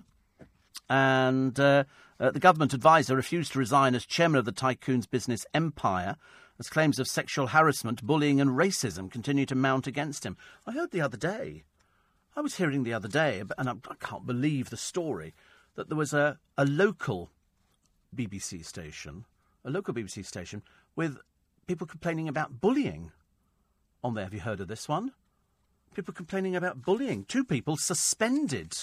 Two people suspended for uh, for bullying allegations, but not, but not just sort of you know one or two. This was like seventy people. I didn't know that BBC local radio had seventy people, but there you go. Uh, 70 people have complained about it. And it made the local papers, but it hasn't actually um, made the national papers. I would have thought when that amount of people complain about something, you know, it would be it would be in the public interest, would you not? Uh, you're in the business, Steve. What happened to uh, I don't know, actually. No idea. Not a clue. Probably still around somewhere. You know, some people do. And uh, have you found that other one? Yeah. It's interesting, isn't it? I'd never, I'd, I'd, seriously, I was quite, somebody told me the other day, I can't remember who told me, and they said there's this, two people have been suspended. 70 people complained about bullying and stuff like that. One person was reduced to tears. Well, this, this should be in the public domain, shouldn't it? I would have thought so. Birthdays today to Sheryl Crow and Dennis Skinner, the Beast of Bolsover. 87 he is, apparently. but uh, Sheryl Crow has sold 50 million albums more uh, better known for her colourful dating life. Thomas Edison, born in 1847, and Eva Gabor, the actress and comedian, the younger sister of Zsa Zsa Gabor and Magda. There are 20 weddings between them. so anyway, she's she's not with us. She she passed on a little while ago uh, as indeed did all of them. Also, 50 pharmacies probed over supplying drugs to black market dealers. This one doesn't surprise me in the slightest. Uh, Julie Cooper MP, Labour's community health spokesman, says rogue pharmacists need to be brought to book, adding, I take a very dim view of any health professional who risks the safety of the public. I love it when they say things like that because it sort of, it makes my, my heart swells with pride and I think, that's fine, they're going to sort it all out, and then they do nothing at all. Absolutely nothing. Great shame, isn't it? Uh, listening to from uh, Hermanus in South Africa. It's almost 0800 hours, says Noel. How lovely. That sounds. I've never, never heard of Hermanus. Wherever it is, I'm sure it's lovely. I've often wanted to go to South Africa, and then somebody says, Why do you want to go to South Africa? I said, I don't know. I just want to go to South Africa. Loads of places I want to go to. Uh, Steve, I think they need to bring back CBBC on BBC One from 3 till 6. They haven't really been able to, uh, to fill anything uh, into that spot since they gave the kids their own channel. I used to look forward to coming home from school and watching Grange Hill. It's all changed now, hasn't it? They, they've discovered that kids watch all these other programmes. They obviously think that they're going to be watching the news on the BBC. But, uh, you know, the CBB, I think it's been moved, isn't it? So it shouldn't, I mean, I'm, I'm, I thought it was moved up to Manchester. I might be wrong there. But as far as I'm concerned, it's the television centre. Where is it?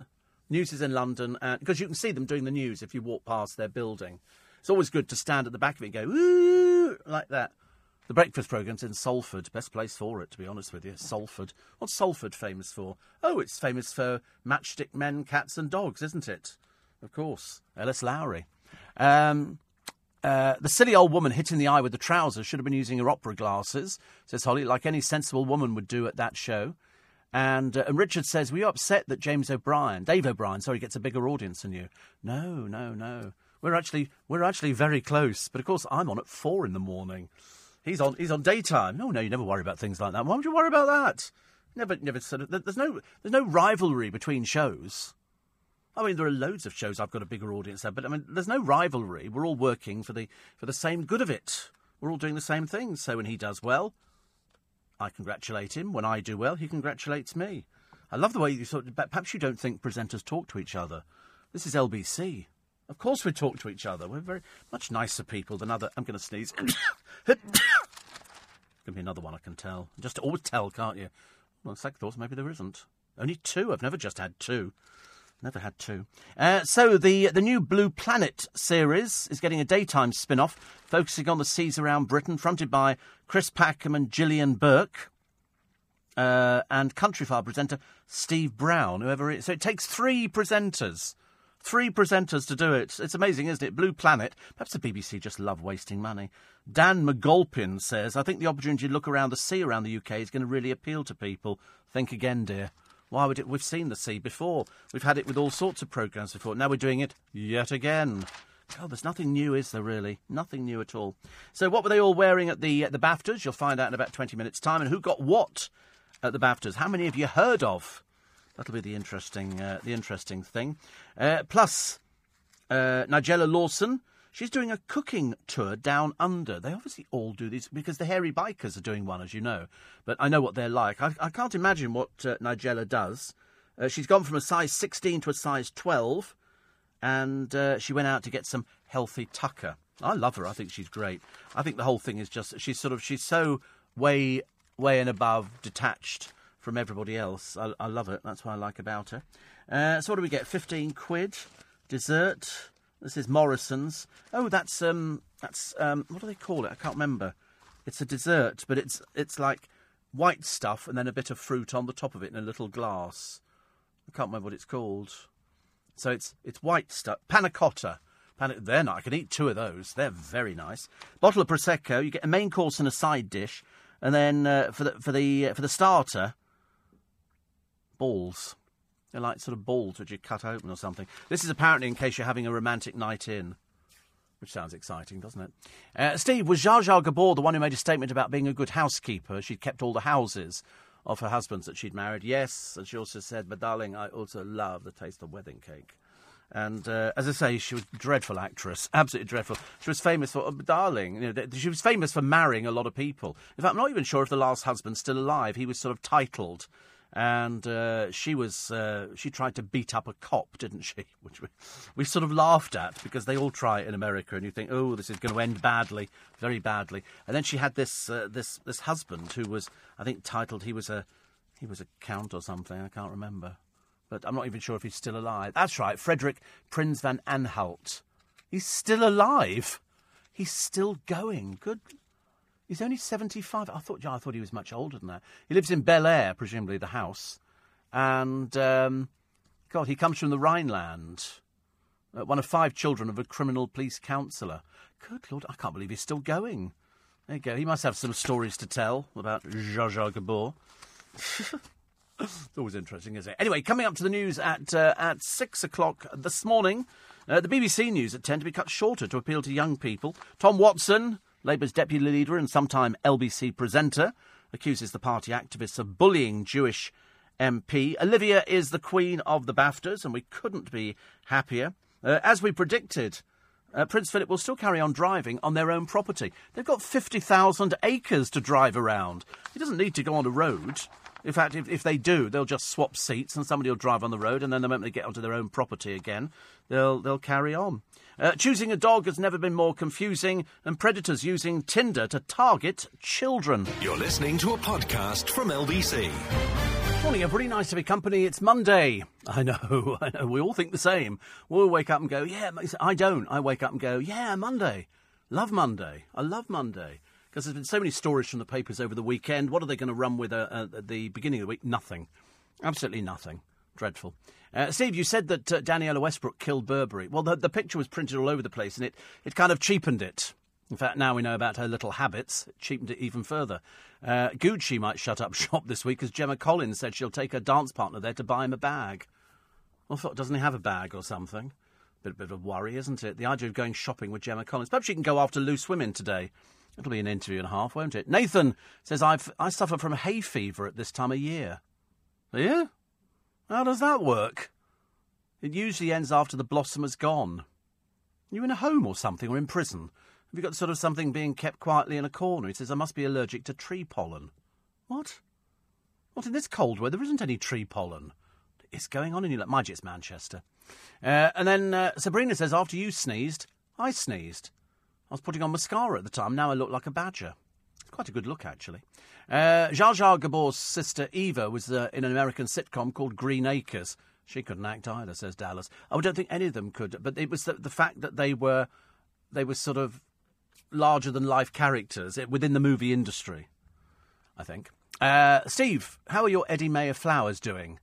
Uh, they finally. Well, I threw them away last week at the end of last week, and the cleaner took them back out of the bin and put them on the side. So I'm going to try and put them away again. No, they, they've they've finished. They have sort of died. They lasted quite well. They did about a couple of weeks, so you can't complain, Finn. And um, can you ask your listeners if they know the lurcher dog Hector, who's in the papers last week, got a home? I know you're publicly spirited. That's why I ask you. Yes, because I was I was bigging up lurchers. A lot of people don't like lurchers. I love lurchers. They're sort of cross between a greyhound and something else. Actually, there is nothing that competes with a transatlantic cruise. And if that's not a slick link, nothing is. Because LBC is going to give you and a friend, or a loved one, or just somebody you've met, the chance to win one of travel's most iconic experiences a seven night transatlantic cruise with Cunard for two people on board the Queen Mary 2. You'll sail from Southampton to New York, or vice versa, if you prefer. We'll, we'll fly you out to New York, then you can get the ship back, in a deluxe balcony stateroom And in all the world of travel, I think there are few journeys rarer or more iconic than the transatlantic crossing to New York on Cunard's flagship Queen Mary 2. It's big. I've seen it. Big. You'll treat yourself to a unique and timeless voyage, sailing aboard the world's only true ocean liner, savouring seven unforgettable days of indulgence, and you can indulge yourself and discovery, and you will discover. You need to go. You, you need to work this ship. You've got seven days to do it. Unhurried, dignified, and with a wonderful dash of glamour. It's an opportunity for the ladies to dress up, and the gentlemen will just be wearing dinner jackets. I mean, it's seriously, it's it's it's a different way of doing things. So it's your chance to uncover an experience as exciting as it first was in 1847. Now, with the finest refinements at sea, you can surrender, I love these lines, to the rhythms of freedom, service, and celebration only offered on the transatlantic crossing by Cunard. The prize includes all meals, entertainment, and flights either to or from New York, depending on which way you prefer to sail across the ocean. We, we can offer you, you can go anywhere you want, as far as I'm concerned. So, for your chance to win this truly wonderful transatlantic cruise on the Queen Mary 2. It's huge. I mean, you cannot imagine the size of this thing. It's enormous. All you have to do is get your telephone out. Da, da, da. Okay. And you text cruise. That's cruise, C R U I S E, capital letters. And you send it to 84850. Okay? The sound effects are free. You've got to do it all yourself around here. And um, a voluntary donation of just £3 from every text goes straight to the charity Make Some Noise, which is our in house charity helping to change young lives. You've got until 6 pm on the 1st of March to enter. Standard rates apply, network, and you need to be 18 or over. You're playing across all participating radio stations and regions, and all the rules and the details about those date restrictions are at lbc.co.uk. So text cruise C R U I S E, capital letters, and send it to 84850. There you go. That's all you have to do. And £3 goes straight to the charity helping to change young lives. And good luck because it's a it's a fabulous. I mean, when I when I say all meals, I mean I'm talking. You can eat about ten times a day. You will come back bigger than you left. Perhaps I should send James McVey actually on it. He might sort of actually manage to put on some weight, bless his heart. But uh, it is, it's uh, food, uh, even on the ones that I've been on. Food, you can just keep going and you don't have to sometimes dress formally. It's nice to dress up occasionally, but uh, well, well worth it. So all meals, all the entertainment, there'll be everything. And who did I recommend doing a, a, a cruise the other day? Oh, Clive Rowe who uh, is touring very shortly. Really lovely man. Lovely, lovely man. Grace says you were right. I doubt I'll be watching Dancing on Ice now the giant cauliflower's gone. No, you see, that's it. That's it. That was the only person getting getting coverage. They've they've tried to steer it away, but the press are not really interested. It's only uh, the GC. Little Julie says, uh, "I'm so glad she's out of the dancing on ice. Now the competition can really commence, and not all about her. I know she took away, she took away a lot of the uh, the glory from the other people who were making an effort. She she did no effort whatsoever. She hasn't achieved anything in the time. You know, and she went in at the same level as everybody else at the time. It's yeah, I'm going to do this and all that. It was just blatant lies. There was lies. She couldn't stand up on the ice, so we went through the charade. It was just a bit. It's a bit sad when you get a 37-year-old who's really playing 12. And uh, Spicer, best wishes from the Spikers, and hello to new member Owl, says little Julie. Anish, morning from Kerala. Just had a glass of warm lemon juice on the empty stomach. It's I used to love lemon juice and, and water. Absolutely. Hot water and lemon juice. Fresh fresh lemon juice. Lovely. Helen says, I think the Gabor sisters did voiceovers in the early Disney films. But they all must speak like this. What, how, many, how many films were Disney turning out that sounded like that? So they all sounded like sort of, they all sounded the same. But darling, says Zsa Zsa Gabor, she was like that all the time. She struggled with everything, but she did marry quite a lot. I don't think it's because she liked wedding cake. I think I think it was the fact that she liked to get the houses. there were so many, but they never die, do they? With loads and loads of money. I think there was enough, but then she had a bit of trouble with that New York police officer who she struck, and uh, they made her pay for that one. It doesn't matter who you are. You cannot behave badly. It doesn't. Uh, I used to get really angry with Elizabeth Taylor. Because Elizabeth Taylor was notoriously diva-ish, late for everything. A bit like Naomi Campbell you know, just rude. Just rude. I mean, I remember reading a feature in Evening Standard. They all set up at uh, at a posh hotel in London, waiting for her. She came in. She was like three hours late. I'd have packed up and gone home. And, and then she promptly announced she was just going out to do some shopping. So off she went. They all sort of stood there. I would have packed everything up and uh, and just I'm sorry, darling, we're not interested in you anymore. If you're that rich, she only comes from Streatham. She's not titled or anything like that. There's no there's no royalty in her. Uh, who's the James McVey you mentioned from the Vamps? And he was on the I'm a Celebrity, Get Me Out of Here. You can't miss him. He was this thin. Seriously, I've got legs thicker than him, much much thicker. It's one of those sort of things, isn't it? I was I was saying to Sam, who does our uh, computers, I was saying Hello. Uh, I would say because he's he's thin. Seriously, there's nothing of him. Sam is so thin, and I said, you know, people would kill to be the size that uh, that you are, and, uh, and, and he doesn't say there's anything abnormal. Whereas I'm sort of looking at him thinking, what is this magic ingredient that can make you lose money? Steve, we uh, we stuffed uh, the French twice in the rugby yesterday. The English women did the honours earlier on in the day. They probably heard the grandchildren dancing in the room singing ABBA's Waterloo. Says Wendy, on form today. Thank you. On form most days, actually. I don't think there's a day where, where we're not actually on form. But uh, we will go through the, uh, the BAFTAs. Uh, because Olivia Colman, as you now know, she reigned supreme. She did very. There's all sorts of people there actually, and uh, and then there was. What on earth is that woman? Oh, this is Qatar's emir, Hamad bin Khalifa Al Thani, and his wife. He could have done better. also, yesterday, of course, keeping the dragon flying, it was Chinese New Year, and everybody was celebrating down in Trafalgar Square. Managed to find a place to park, not actually in the square. But uh, it was it was quite amazing, quite amazing. Lots of dragon dances going on and food, and everybody having a nice time and that's uh, that's what it's all about. You know, that's the way it goes. And so, once again, another successful successful event in Trafalgar Square. Uh, also, victory snaps here. This is uh, Sports Direct pulling out of the Patisserie Valerie bid because it was two million short. And uh, the uh, the company, this was Mike Ashley's Sportswear Group, walked away because he looked after Evans Cycles, Sofa.com, and uh, House of Fraser. But uh, this is a bit of a, a shame here. They, under, they, they found a £40 million hole uncovered in the finance. It's understood that Ashley made a late bid, which was reportedly worth more than 15 million, but was told the offer was too low. They were looking for another another two on that, another two million, and he said he said no. So uh, now you know. Right, let's do a do a quick time check. We, we, we'll go to the um, go to the Baftas in a in a moment. You're listening to a podcast from LBC. Well, last night the Hollywood glamour came to Britain, with actresses choosing dramatic looks for the BAFTA red carpet, and some of them actually went home with an award, with her finger on the pulse. LBC showbiz correspondent Faye Lyons White, who's got a little bit, I'll tell you now, she's got a little bit of a cough. I do. But, but you look very well, oh. considering how little sleep you must have had. Thank you very much. You're very kind. It's okay. I've turned the lighting down for you.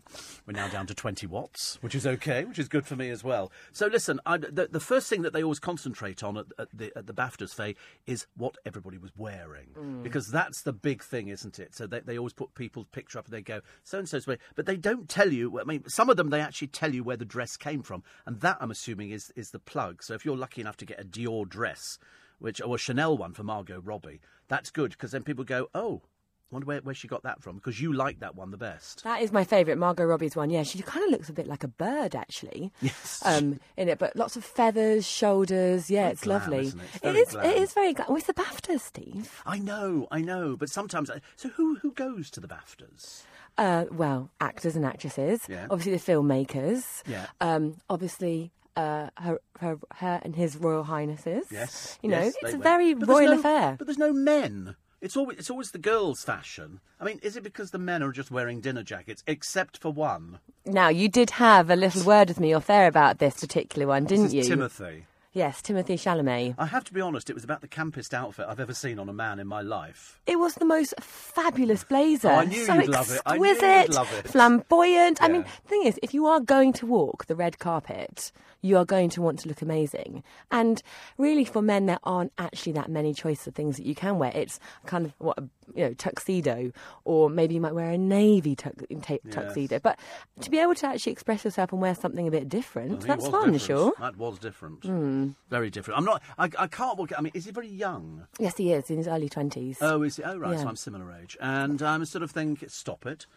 My program. People might not know. They might not have seen me on the internet. they might have gone. He sounds very young on air. Must be very young. So everybody went there. Everybody went. Some went home. You know, very happy. I think we'd already predicted, hadn't we, who was going to get certain ones. Yes, we had. I mean, we are really deep into award season now. Um, obviously, having had the Screen Actor Guild Award, the Golden Globes, the Critics' Choice Award, we know that the favourite is literally the favourite. It was up for 12 awards at the BAFTAs. 12, yes. Twelve. It's amazing. And uh, it came away with seven. It's not bad. That's not bad. at Lost all, out of five. I, I, I got it wrong on Best Actor. Mm-hmm. I didn't know it was going to go to Bohemian Rhapsody. Who did you think it was going to go to? I wanted to go to Stan and Ollie. I wanted to go to to Steve, isn't oh, it? yes, Steve But- Coogan. Yeah, but he he didn't. He missed out. But at least he was nominated. I kept saying to him when, when I talked to him, I said, "You're nominated," and he, he was going, "Yeah, I know." I said, "Aren't you excited? It's just so exciting to be nominated for that." And it was such a good film anyway. Because you asked me if I'd seen any of the films, and the answer is I don't. I don't. I, if I sit in cinemas, I go to sleep. Even with the like loud noises? Even with loud noises. You and I went to a movie a couple of years ago together, Stop and it, it start was these rumours. the. No, we didn't. It, I think was it was it one of the Jungle Book movies, and the noise was. I mean, I jumped out of my seat at one point.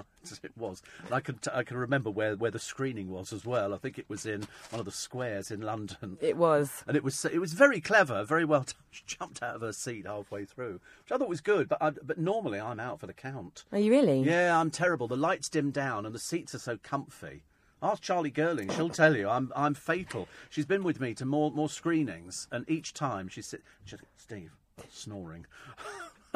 Thing is, you turn up, you see the beginning, Yeah. you probably see the end.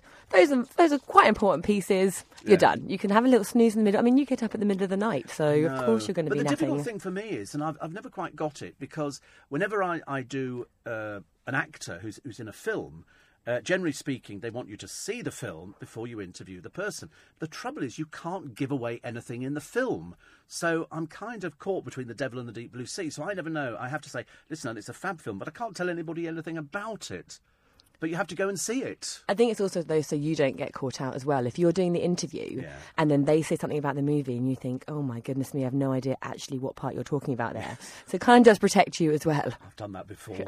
I've said, excuse me, which actor am I looking at at the moment? And we all went one time. There was Mr. M from over there and a load of other. We just took over this little tiny cinema and we're all sitting there and they're all very noisy. And they said, I'm not, I'm just quiet. I've got, got me giant sausage and, uh, and a bucket of Butterkist and I'm quite happy. And you're sleeping. I'm sleeping. I do sleep quickly, I do. So, who Yes. got what this year in the BAFTAs? So, um, as going back to the favourite, um, as expected, Olivia Colman won leading actress. I mean, she is brilliant in that, and she's brilliant. I mean, generally, she is just such a phenomenal actress. It's Yes. almost kind of a a a nation sweetheart now, really. Yes. I think as she gets older, she's going to be sort of the one who's going to replace some of our big ones like Maggie and Dame this and Dame that, because I think she has it. She's she just she gets on with it. She's not a classic beauty in any way, shape, or form, and I don't mean that disrespectfully to her, but she's got one of those faces that the camera likes.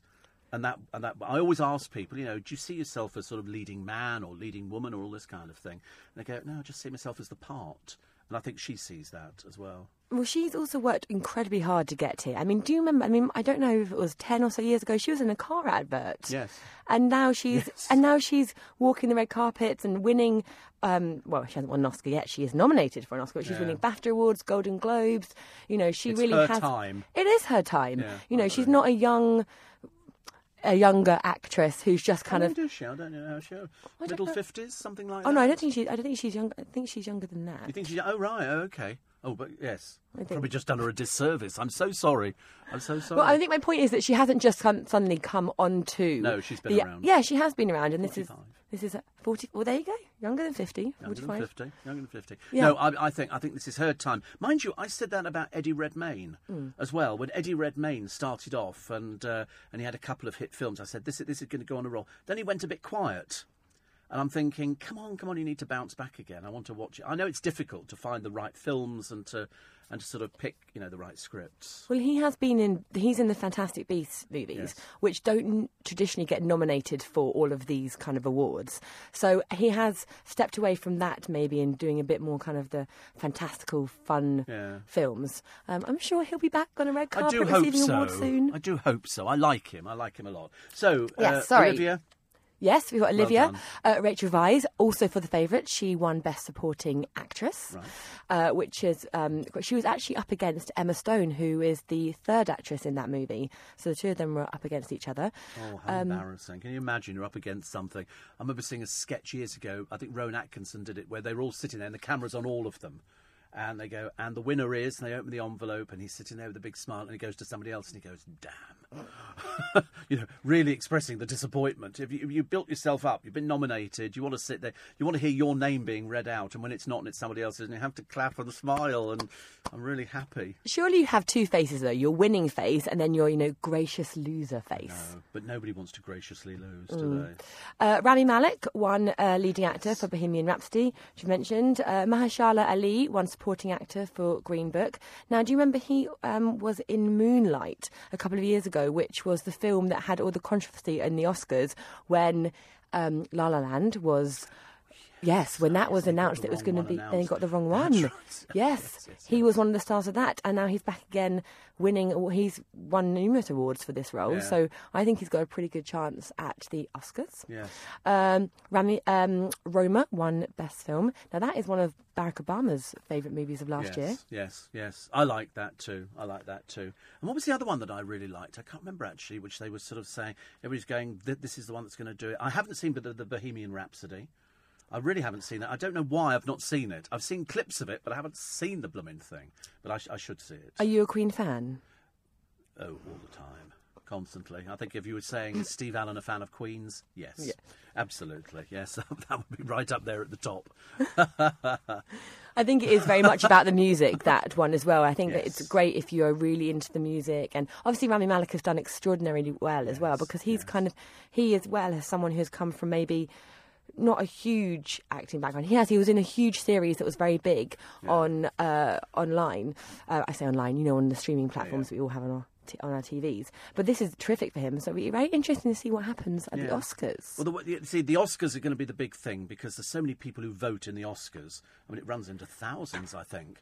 And uh, and I always like to watch the Oscars because I like. But I think this year there's no presenter of the Oscars. This is the first year that they've decided not to have a presenter. Whereas I love watching them present. I mean, I, th- I don't know what it pays, but it must be a really good gig to get. You're seen by billions of people around the world. Unless you do it for free and it's all to do with publicity. yeah. or you donate your um, you donate your uh, payment fee. Oh, see, I, wouldn't, I wouldn't be that sort of person at all. I've, I've watched J- James Corden doing a couple of uh, things at the Tonys. He's very clever. He's very clever. One of our very few Brits who's actually gone over to America and made it big over there, which I'm very pleased. Listen, thank you so much. Pleasure. There's obviously a lot more to talk about. So you're going to pop up with uh, Nick on breakfast, are you? you doing, are you doing breakfast this morning? I think there's a lot of stuff going going on, so Yeah. we'll see. But well done, Olivia. Well done, you. You enjoy. She said she was going out to get plastered. Mm-hmm. Did they have a big party afterwards? Oh, there's, I think there's all there's all sorts of different parties, but yeah, and imagine that there'll be some sore heads in London tonight, today, this People morning. Try, yeah, this morning they'll all be going. Oh goodness, what time? What, where am I? Waking up in a London hotel. You're in a Premier Inn. Okay, I'm just telling you that, and that also means you didn't win. Because otherwise you'd be stopping in a posh hotel. Not that they're not posh, but it's for different things. Uh, our showbiz correspondent, Faye Lyons White, thank you very much. Absolute pleasure. Thank you. Uh, look so well this morning, seriously. Thank you. How little sleep did you get last night? Um, did you do what do you normally do? well, in terms of not amount of sleep, Yeah. uh, I'm you do good four hours, six hours? Oh my goodness, I try and get a bit more than that, but I have also a young daughter as well, so it depends how she sleeps. Oh. So I mean, there's a lot of concealer on at the moment. You know, if you wash your hair, it, it hides a multitude of sins. For some reason, makes you feel loads better. I'm the same. Listen, I wash my hair in the morning, a little bit of concealer, and ta-da! Still as rough looking as I was the other day. Thank you very much indeed. You're listening to a podcast from LBC. 25 to 7, Nick Ferrari's with you at 7 o'clock this morning for breakfast here on LBC. A new tool is being rolled out to help tackle the worsening knife crime epidemic. Nick will bring you the full details on how it'll work. Plus, he'll get the best reaction to the explosive new biography of Labour leader Jeremy Corbyn and find out what housing developers are being urged to do when putting up new tower blocks in the wake of the Grenfell disaster. Plus, following reports that they might be introduced, he'll be asking if you think our prisons should really have transgender wings. I don't really know what the thought is on that one, actually. Do you think it should have it? Well, I don't know. It depends how many people it's housing. I mean, how many transgender crims are there? Must be loads, I should imagine. So every time you see somebody dressed as a woman, you go, aha, transgender wings. I mean, if there's enough people, you might have to have transgender wings. All of that and more with Nick Ferrari at breakfast this morning from 7 here on uh, LBC. Uh, Steve, Olivia Colman has also narrated the fantastic series The Secret Life of the Zoo. Her voice was soothingly mellifluous.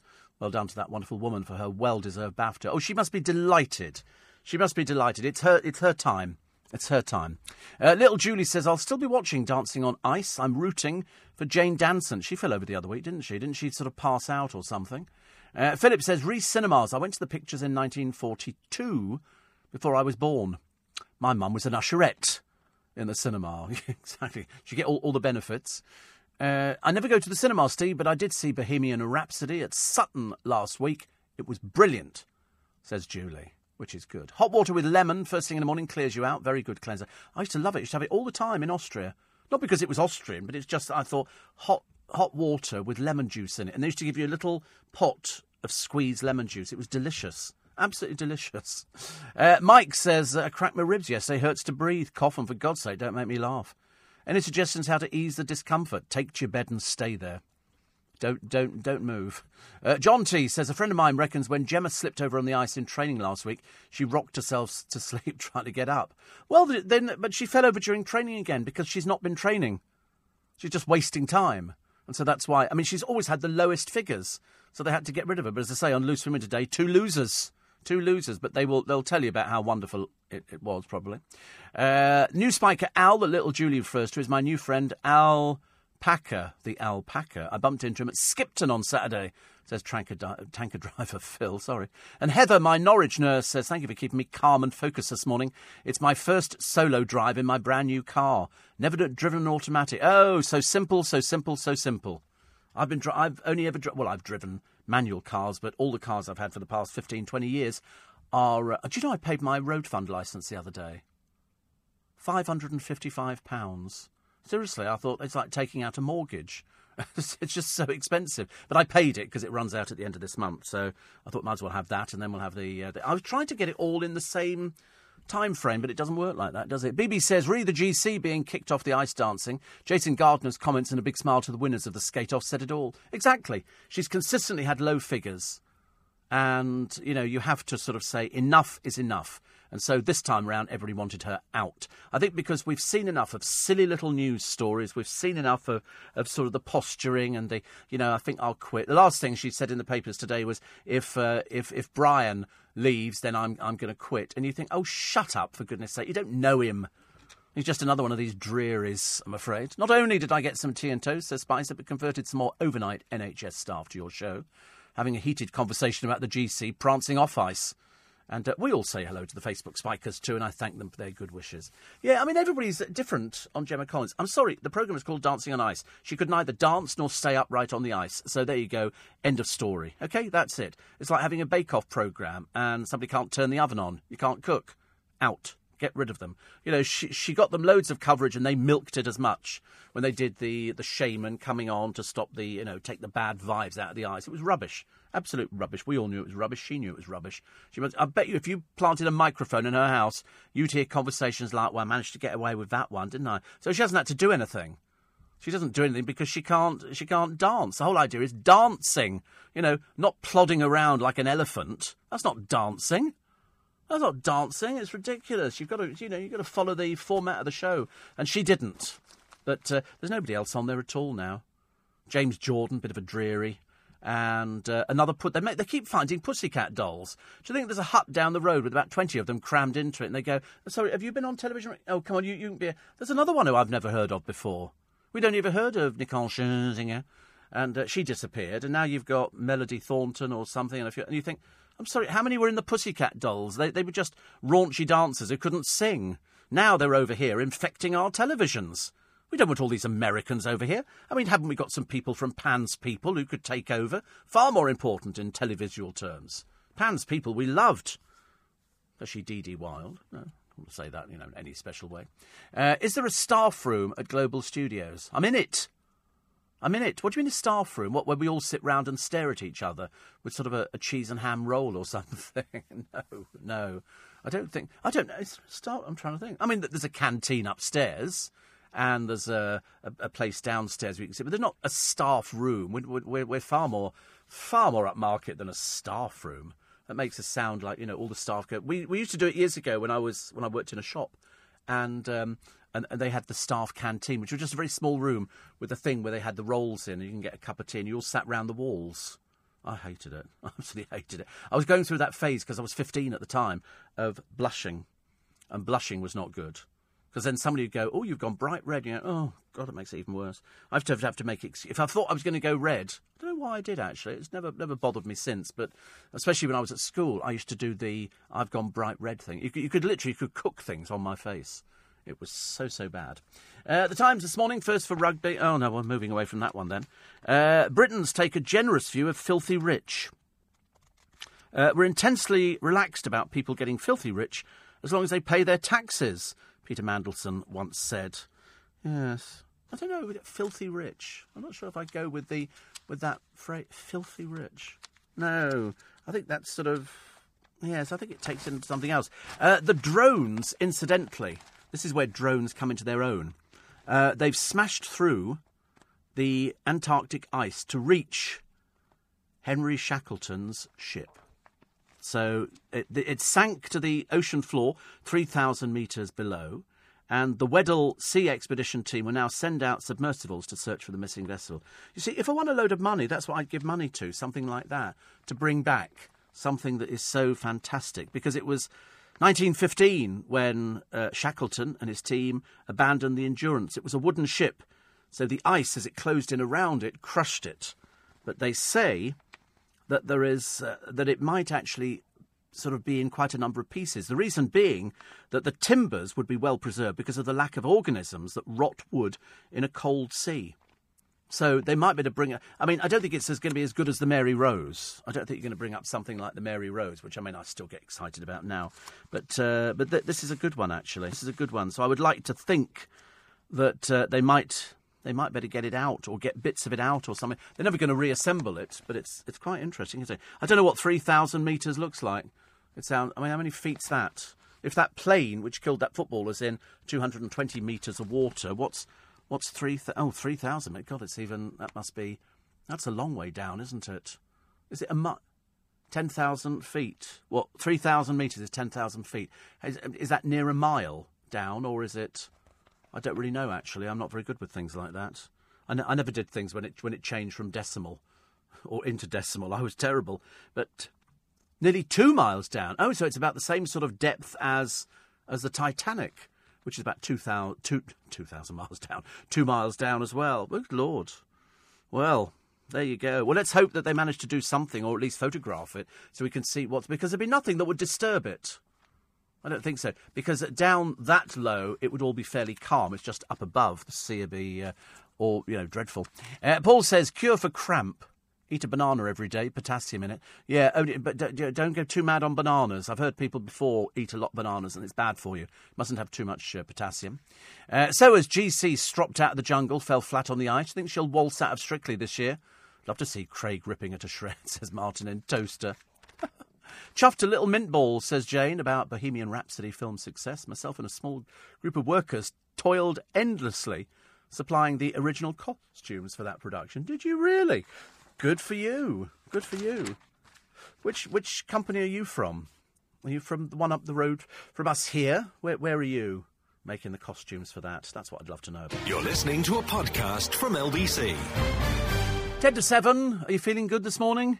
I know.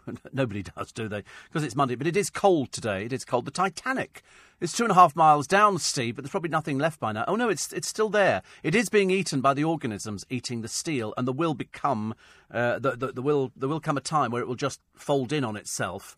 Uh, because it can't hold itself together. But no, it's still there. I think they, they've given it a time span of, was it five to ten years? Something like that, because these organisms eat steel. Don't ask me why. All the things you've got to worry about down there. It's pitch black, so they will know when it happens because they'll they'll be able to sort of see it, and it's being filmed constantly. But uh, it's it's still there. Only the half of it. For some strange reason, I've never got this one. Only the front bit, the back bit.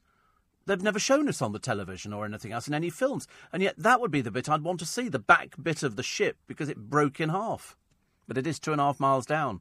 Bart says if you go in All Hallows by the Tower Church behind or beside Tower Bridge, they have a museum in there and they've got Shackleton's crow's nest. What, they save the crow's nest? What, the, the ship's gone under, but somebody went, get the crow's nest. they actually left from St Katharine's Dock. Oh, so perhaps they've had a couple of them. Uh, Jane says, we didn't make the costumes. They're original vintage items collected over many years. Uh, we range from the 1930s to the 1980s, based in an obscure warehouses in Walthamstow. Not at all glamorous, yes, they, because there is Angels and I've been to their warehouse. It's like an aircraft carrier hangar. It's enormous.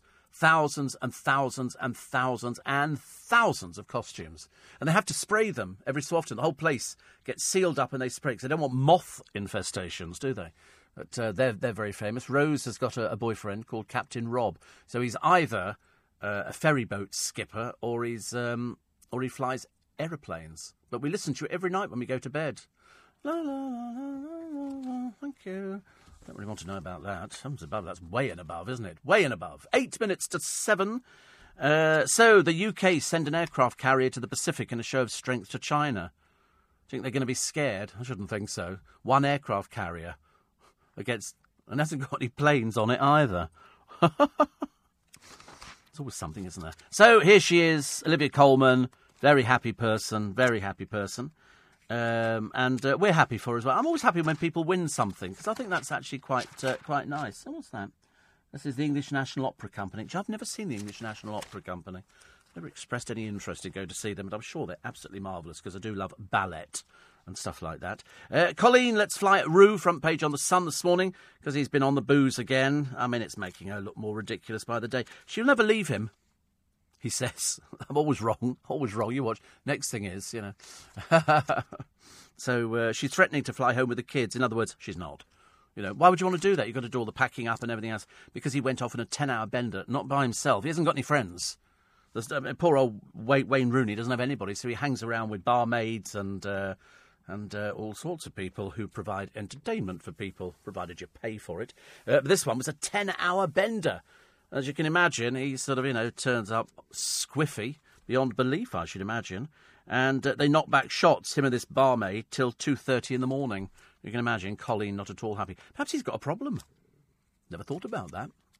I never thought about that at all. Kate's Night on the Gown, the BAFTA special.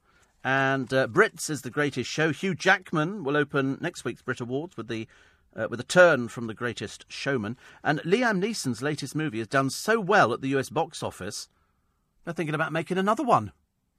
Didn't last long, did it?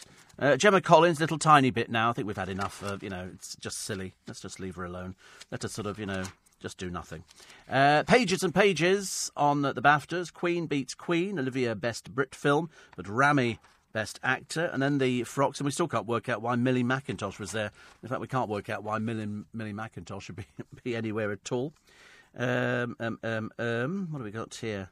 Uh, crime writer Ian Rankin revealed that cops failed to investigate a theft near his home, even though he filmed the culprit. Honestly. I, I liked Ian Rankin. I like him. I think he's nice. Thomas Markle is prepared to release more of his daughter's bombshell letters. They really are a disgusting family. She's obviously well off without them. Them, them, and, them and the half sister. Mind you, the book says that Jezza's chaotic private life shows he's unfit to lead.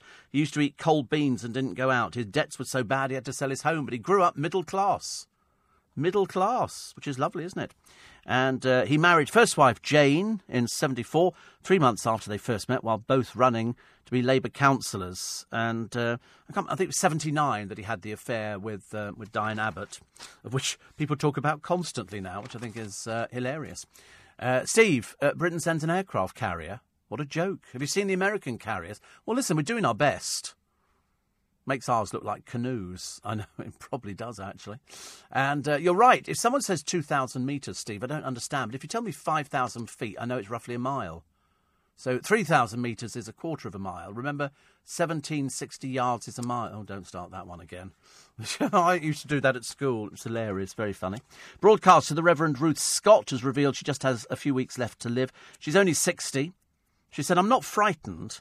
I've just had the most fantastic life. I just wish it could have been longer. She, has got lymphoma, and uh, she's done a couple of interviews with a friend of mine actually, and uh, she's been having treatment for two years. But uh, now it gets to that stage where um, it uh, it goes no further. I'm afraid. Uh, Barnardo's warned that perverts are grooming kids as young as eight using live streaming apps. The charity said apps like TikTok and Lively were exploiting children uh, with sexual exploitation. I'm so glad I don't understand anything about the internet. I'm more useless than you can ever imagine. People have to do everything for me. I mean, I can actually sign on and I can watch YouTube and stuff like that, but that's about as far as it goes. When people say copy and paste, not a clue. I had a thing a short while ago from my accountant. If you can sign this and then send it back to me. So, what do you mean sign it? How do I do that? So in the end, I had to send it to a friend of mine signed on my behalf and then sent it back. And uh, there was, I don't know how to do that. How, I mean, how does that work? You see, I did, and, and so a friend of mine said, "Oh, you do this," and he did it, and he put my signature on it, and then just emailed it back to my accountant. And I went, I'll do that the same next time. There's no point in asking me again because I've got no idea. It's terrible. Uh, the BBC having less news for you. Apparently, they don't want you sort of wandering off to something else. And it's like you never left. Mary the Punk and Lofty. After 31 years, they were back in EastEnders. Dr. Legg's dead. No! I'm so sorry. Sorry. Spoiler alert. I should have said, actually, Dr. Legg is dead. No, I'm sorry. I didn't mean to say Dr. Legg is dead, but he's, he, he's died and so they're back for the funeral. Isn't that funny? Perhaps they could bring. Can we have Peter Dean back, please? I keep campaigning for Pete Dean to go back, and then somebody said, "Oh, I don't think he can." I said, "They can always do anything. They can do anything." Uh, May rejects Corbyn's customs union offer. And Colman reigns at the BAFTAs, Best Actress. Well done, you. Well done, you. Enjoy it. Enjoy it. And keeping the uh, the dragon flying, Manchester Liverpool, Birmingham, Edinburgh, Newcastle, central London, everybody celebrating Chinese New Year. Actually, as I was leaving town, I was thinking, I bet they've got some really lovely food down there, but I can't have it. I would have done, actually. Uh, My Marriage Secrets by Gary Barlow, sponsored by an eye making company now, which is getting a bit tragic. Perhaps he needs the money, I don't know. You know, what is a marriage secret? Somebody said, actually, never go to bed with an argument. You know, if, if, if you're having an argument, go to bed and uh, and clear up the argument before you actually go to sleep. So you go, "Good night, love you," and then uh, and then apparently it's all fun. Just they smack you in the face. You know, how dare you talk to next door? She's nothing but a tramp. Greek goddess Kate wows the BAFTAs. It's very nice, but I mean, you'd expect her to be dressing up, wouldn't you? Which is very nice. And the Daily Telegraph, the favourite romps home at the BAFTAs. And Green Faces Met Police inquiry over allegations. This is uh, Sir Philip Green. That's it. I'm back with you tomorrow morning. Before I go, just let you know what's happening on the free podcast on the Little Bit Extra. I'll be talking more about the wise decision taken by the judges and you to finally boot old Gemma off the ice dancing and why we haven't heard of the end of this. You'll also hear about the terrible dress sense being shown off by Britain's favourite drink driver. Yes, Ant McPartlin appears to be just carrying on like nothing's happened. Plus, I'll tell you all about the excellent news for the nation's most talented family. Yes, Harper Beckham has developed a new skill. She could be going for the Winter Olympics gold medal. I mean, seriously. My little bit extra is available very shortly on the LBC app and on the Global Player app as well. As listening live to LBC, you can listen back to this and other LBC programmes, as well as listening to a range of podcasts. Have a great day at 10 o'clock this morning. It's James O'Brien, but right now, with breakfast on LBC, it's Nick Ferrari. If you enjoyed this podcast, listen to Steve Allen live from 4am Monday to Friday and Sunday from 5am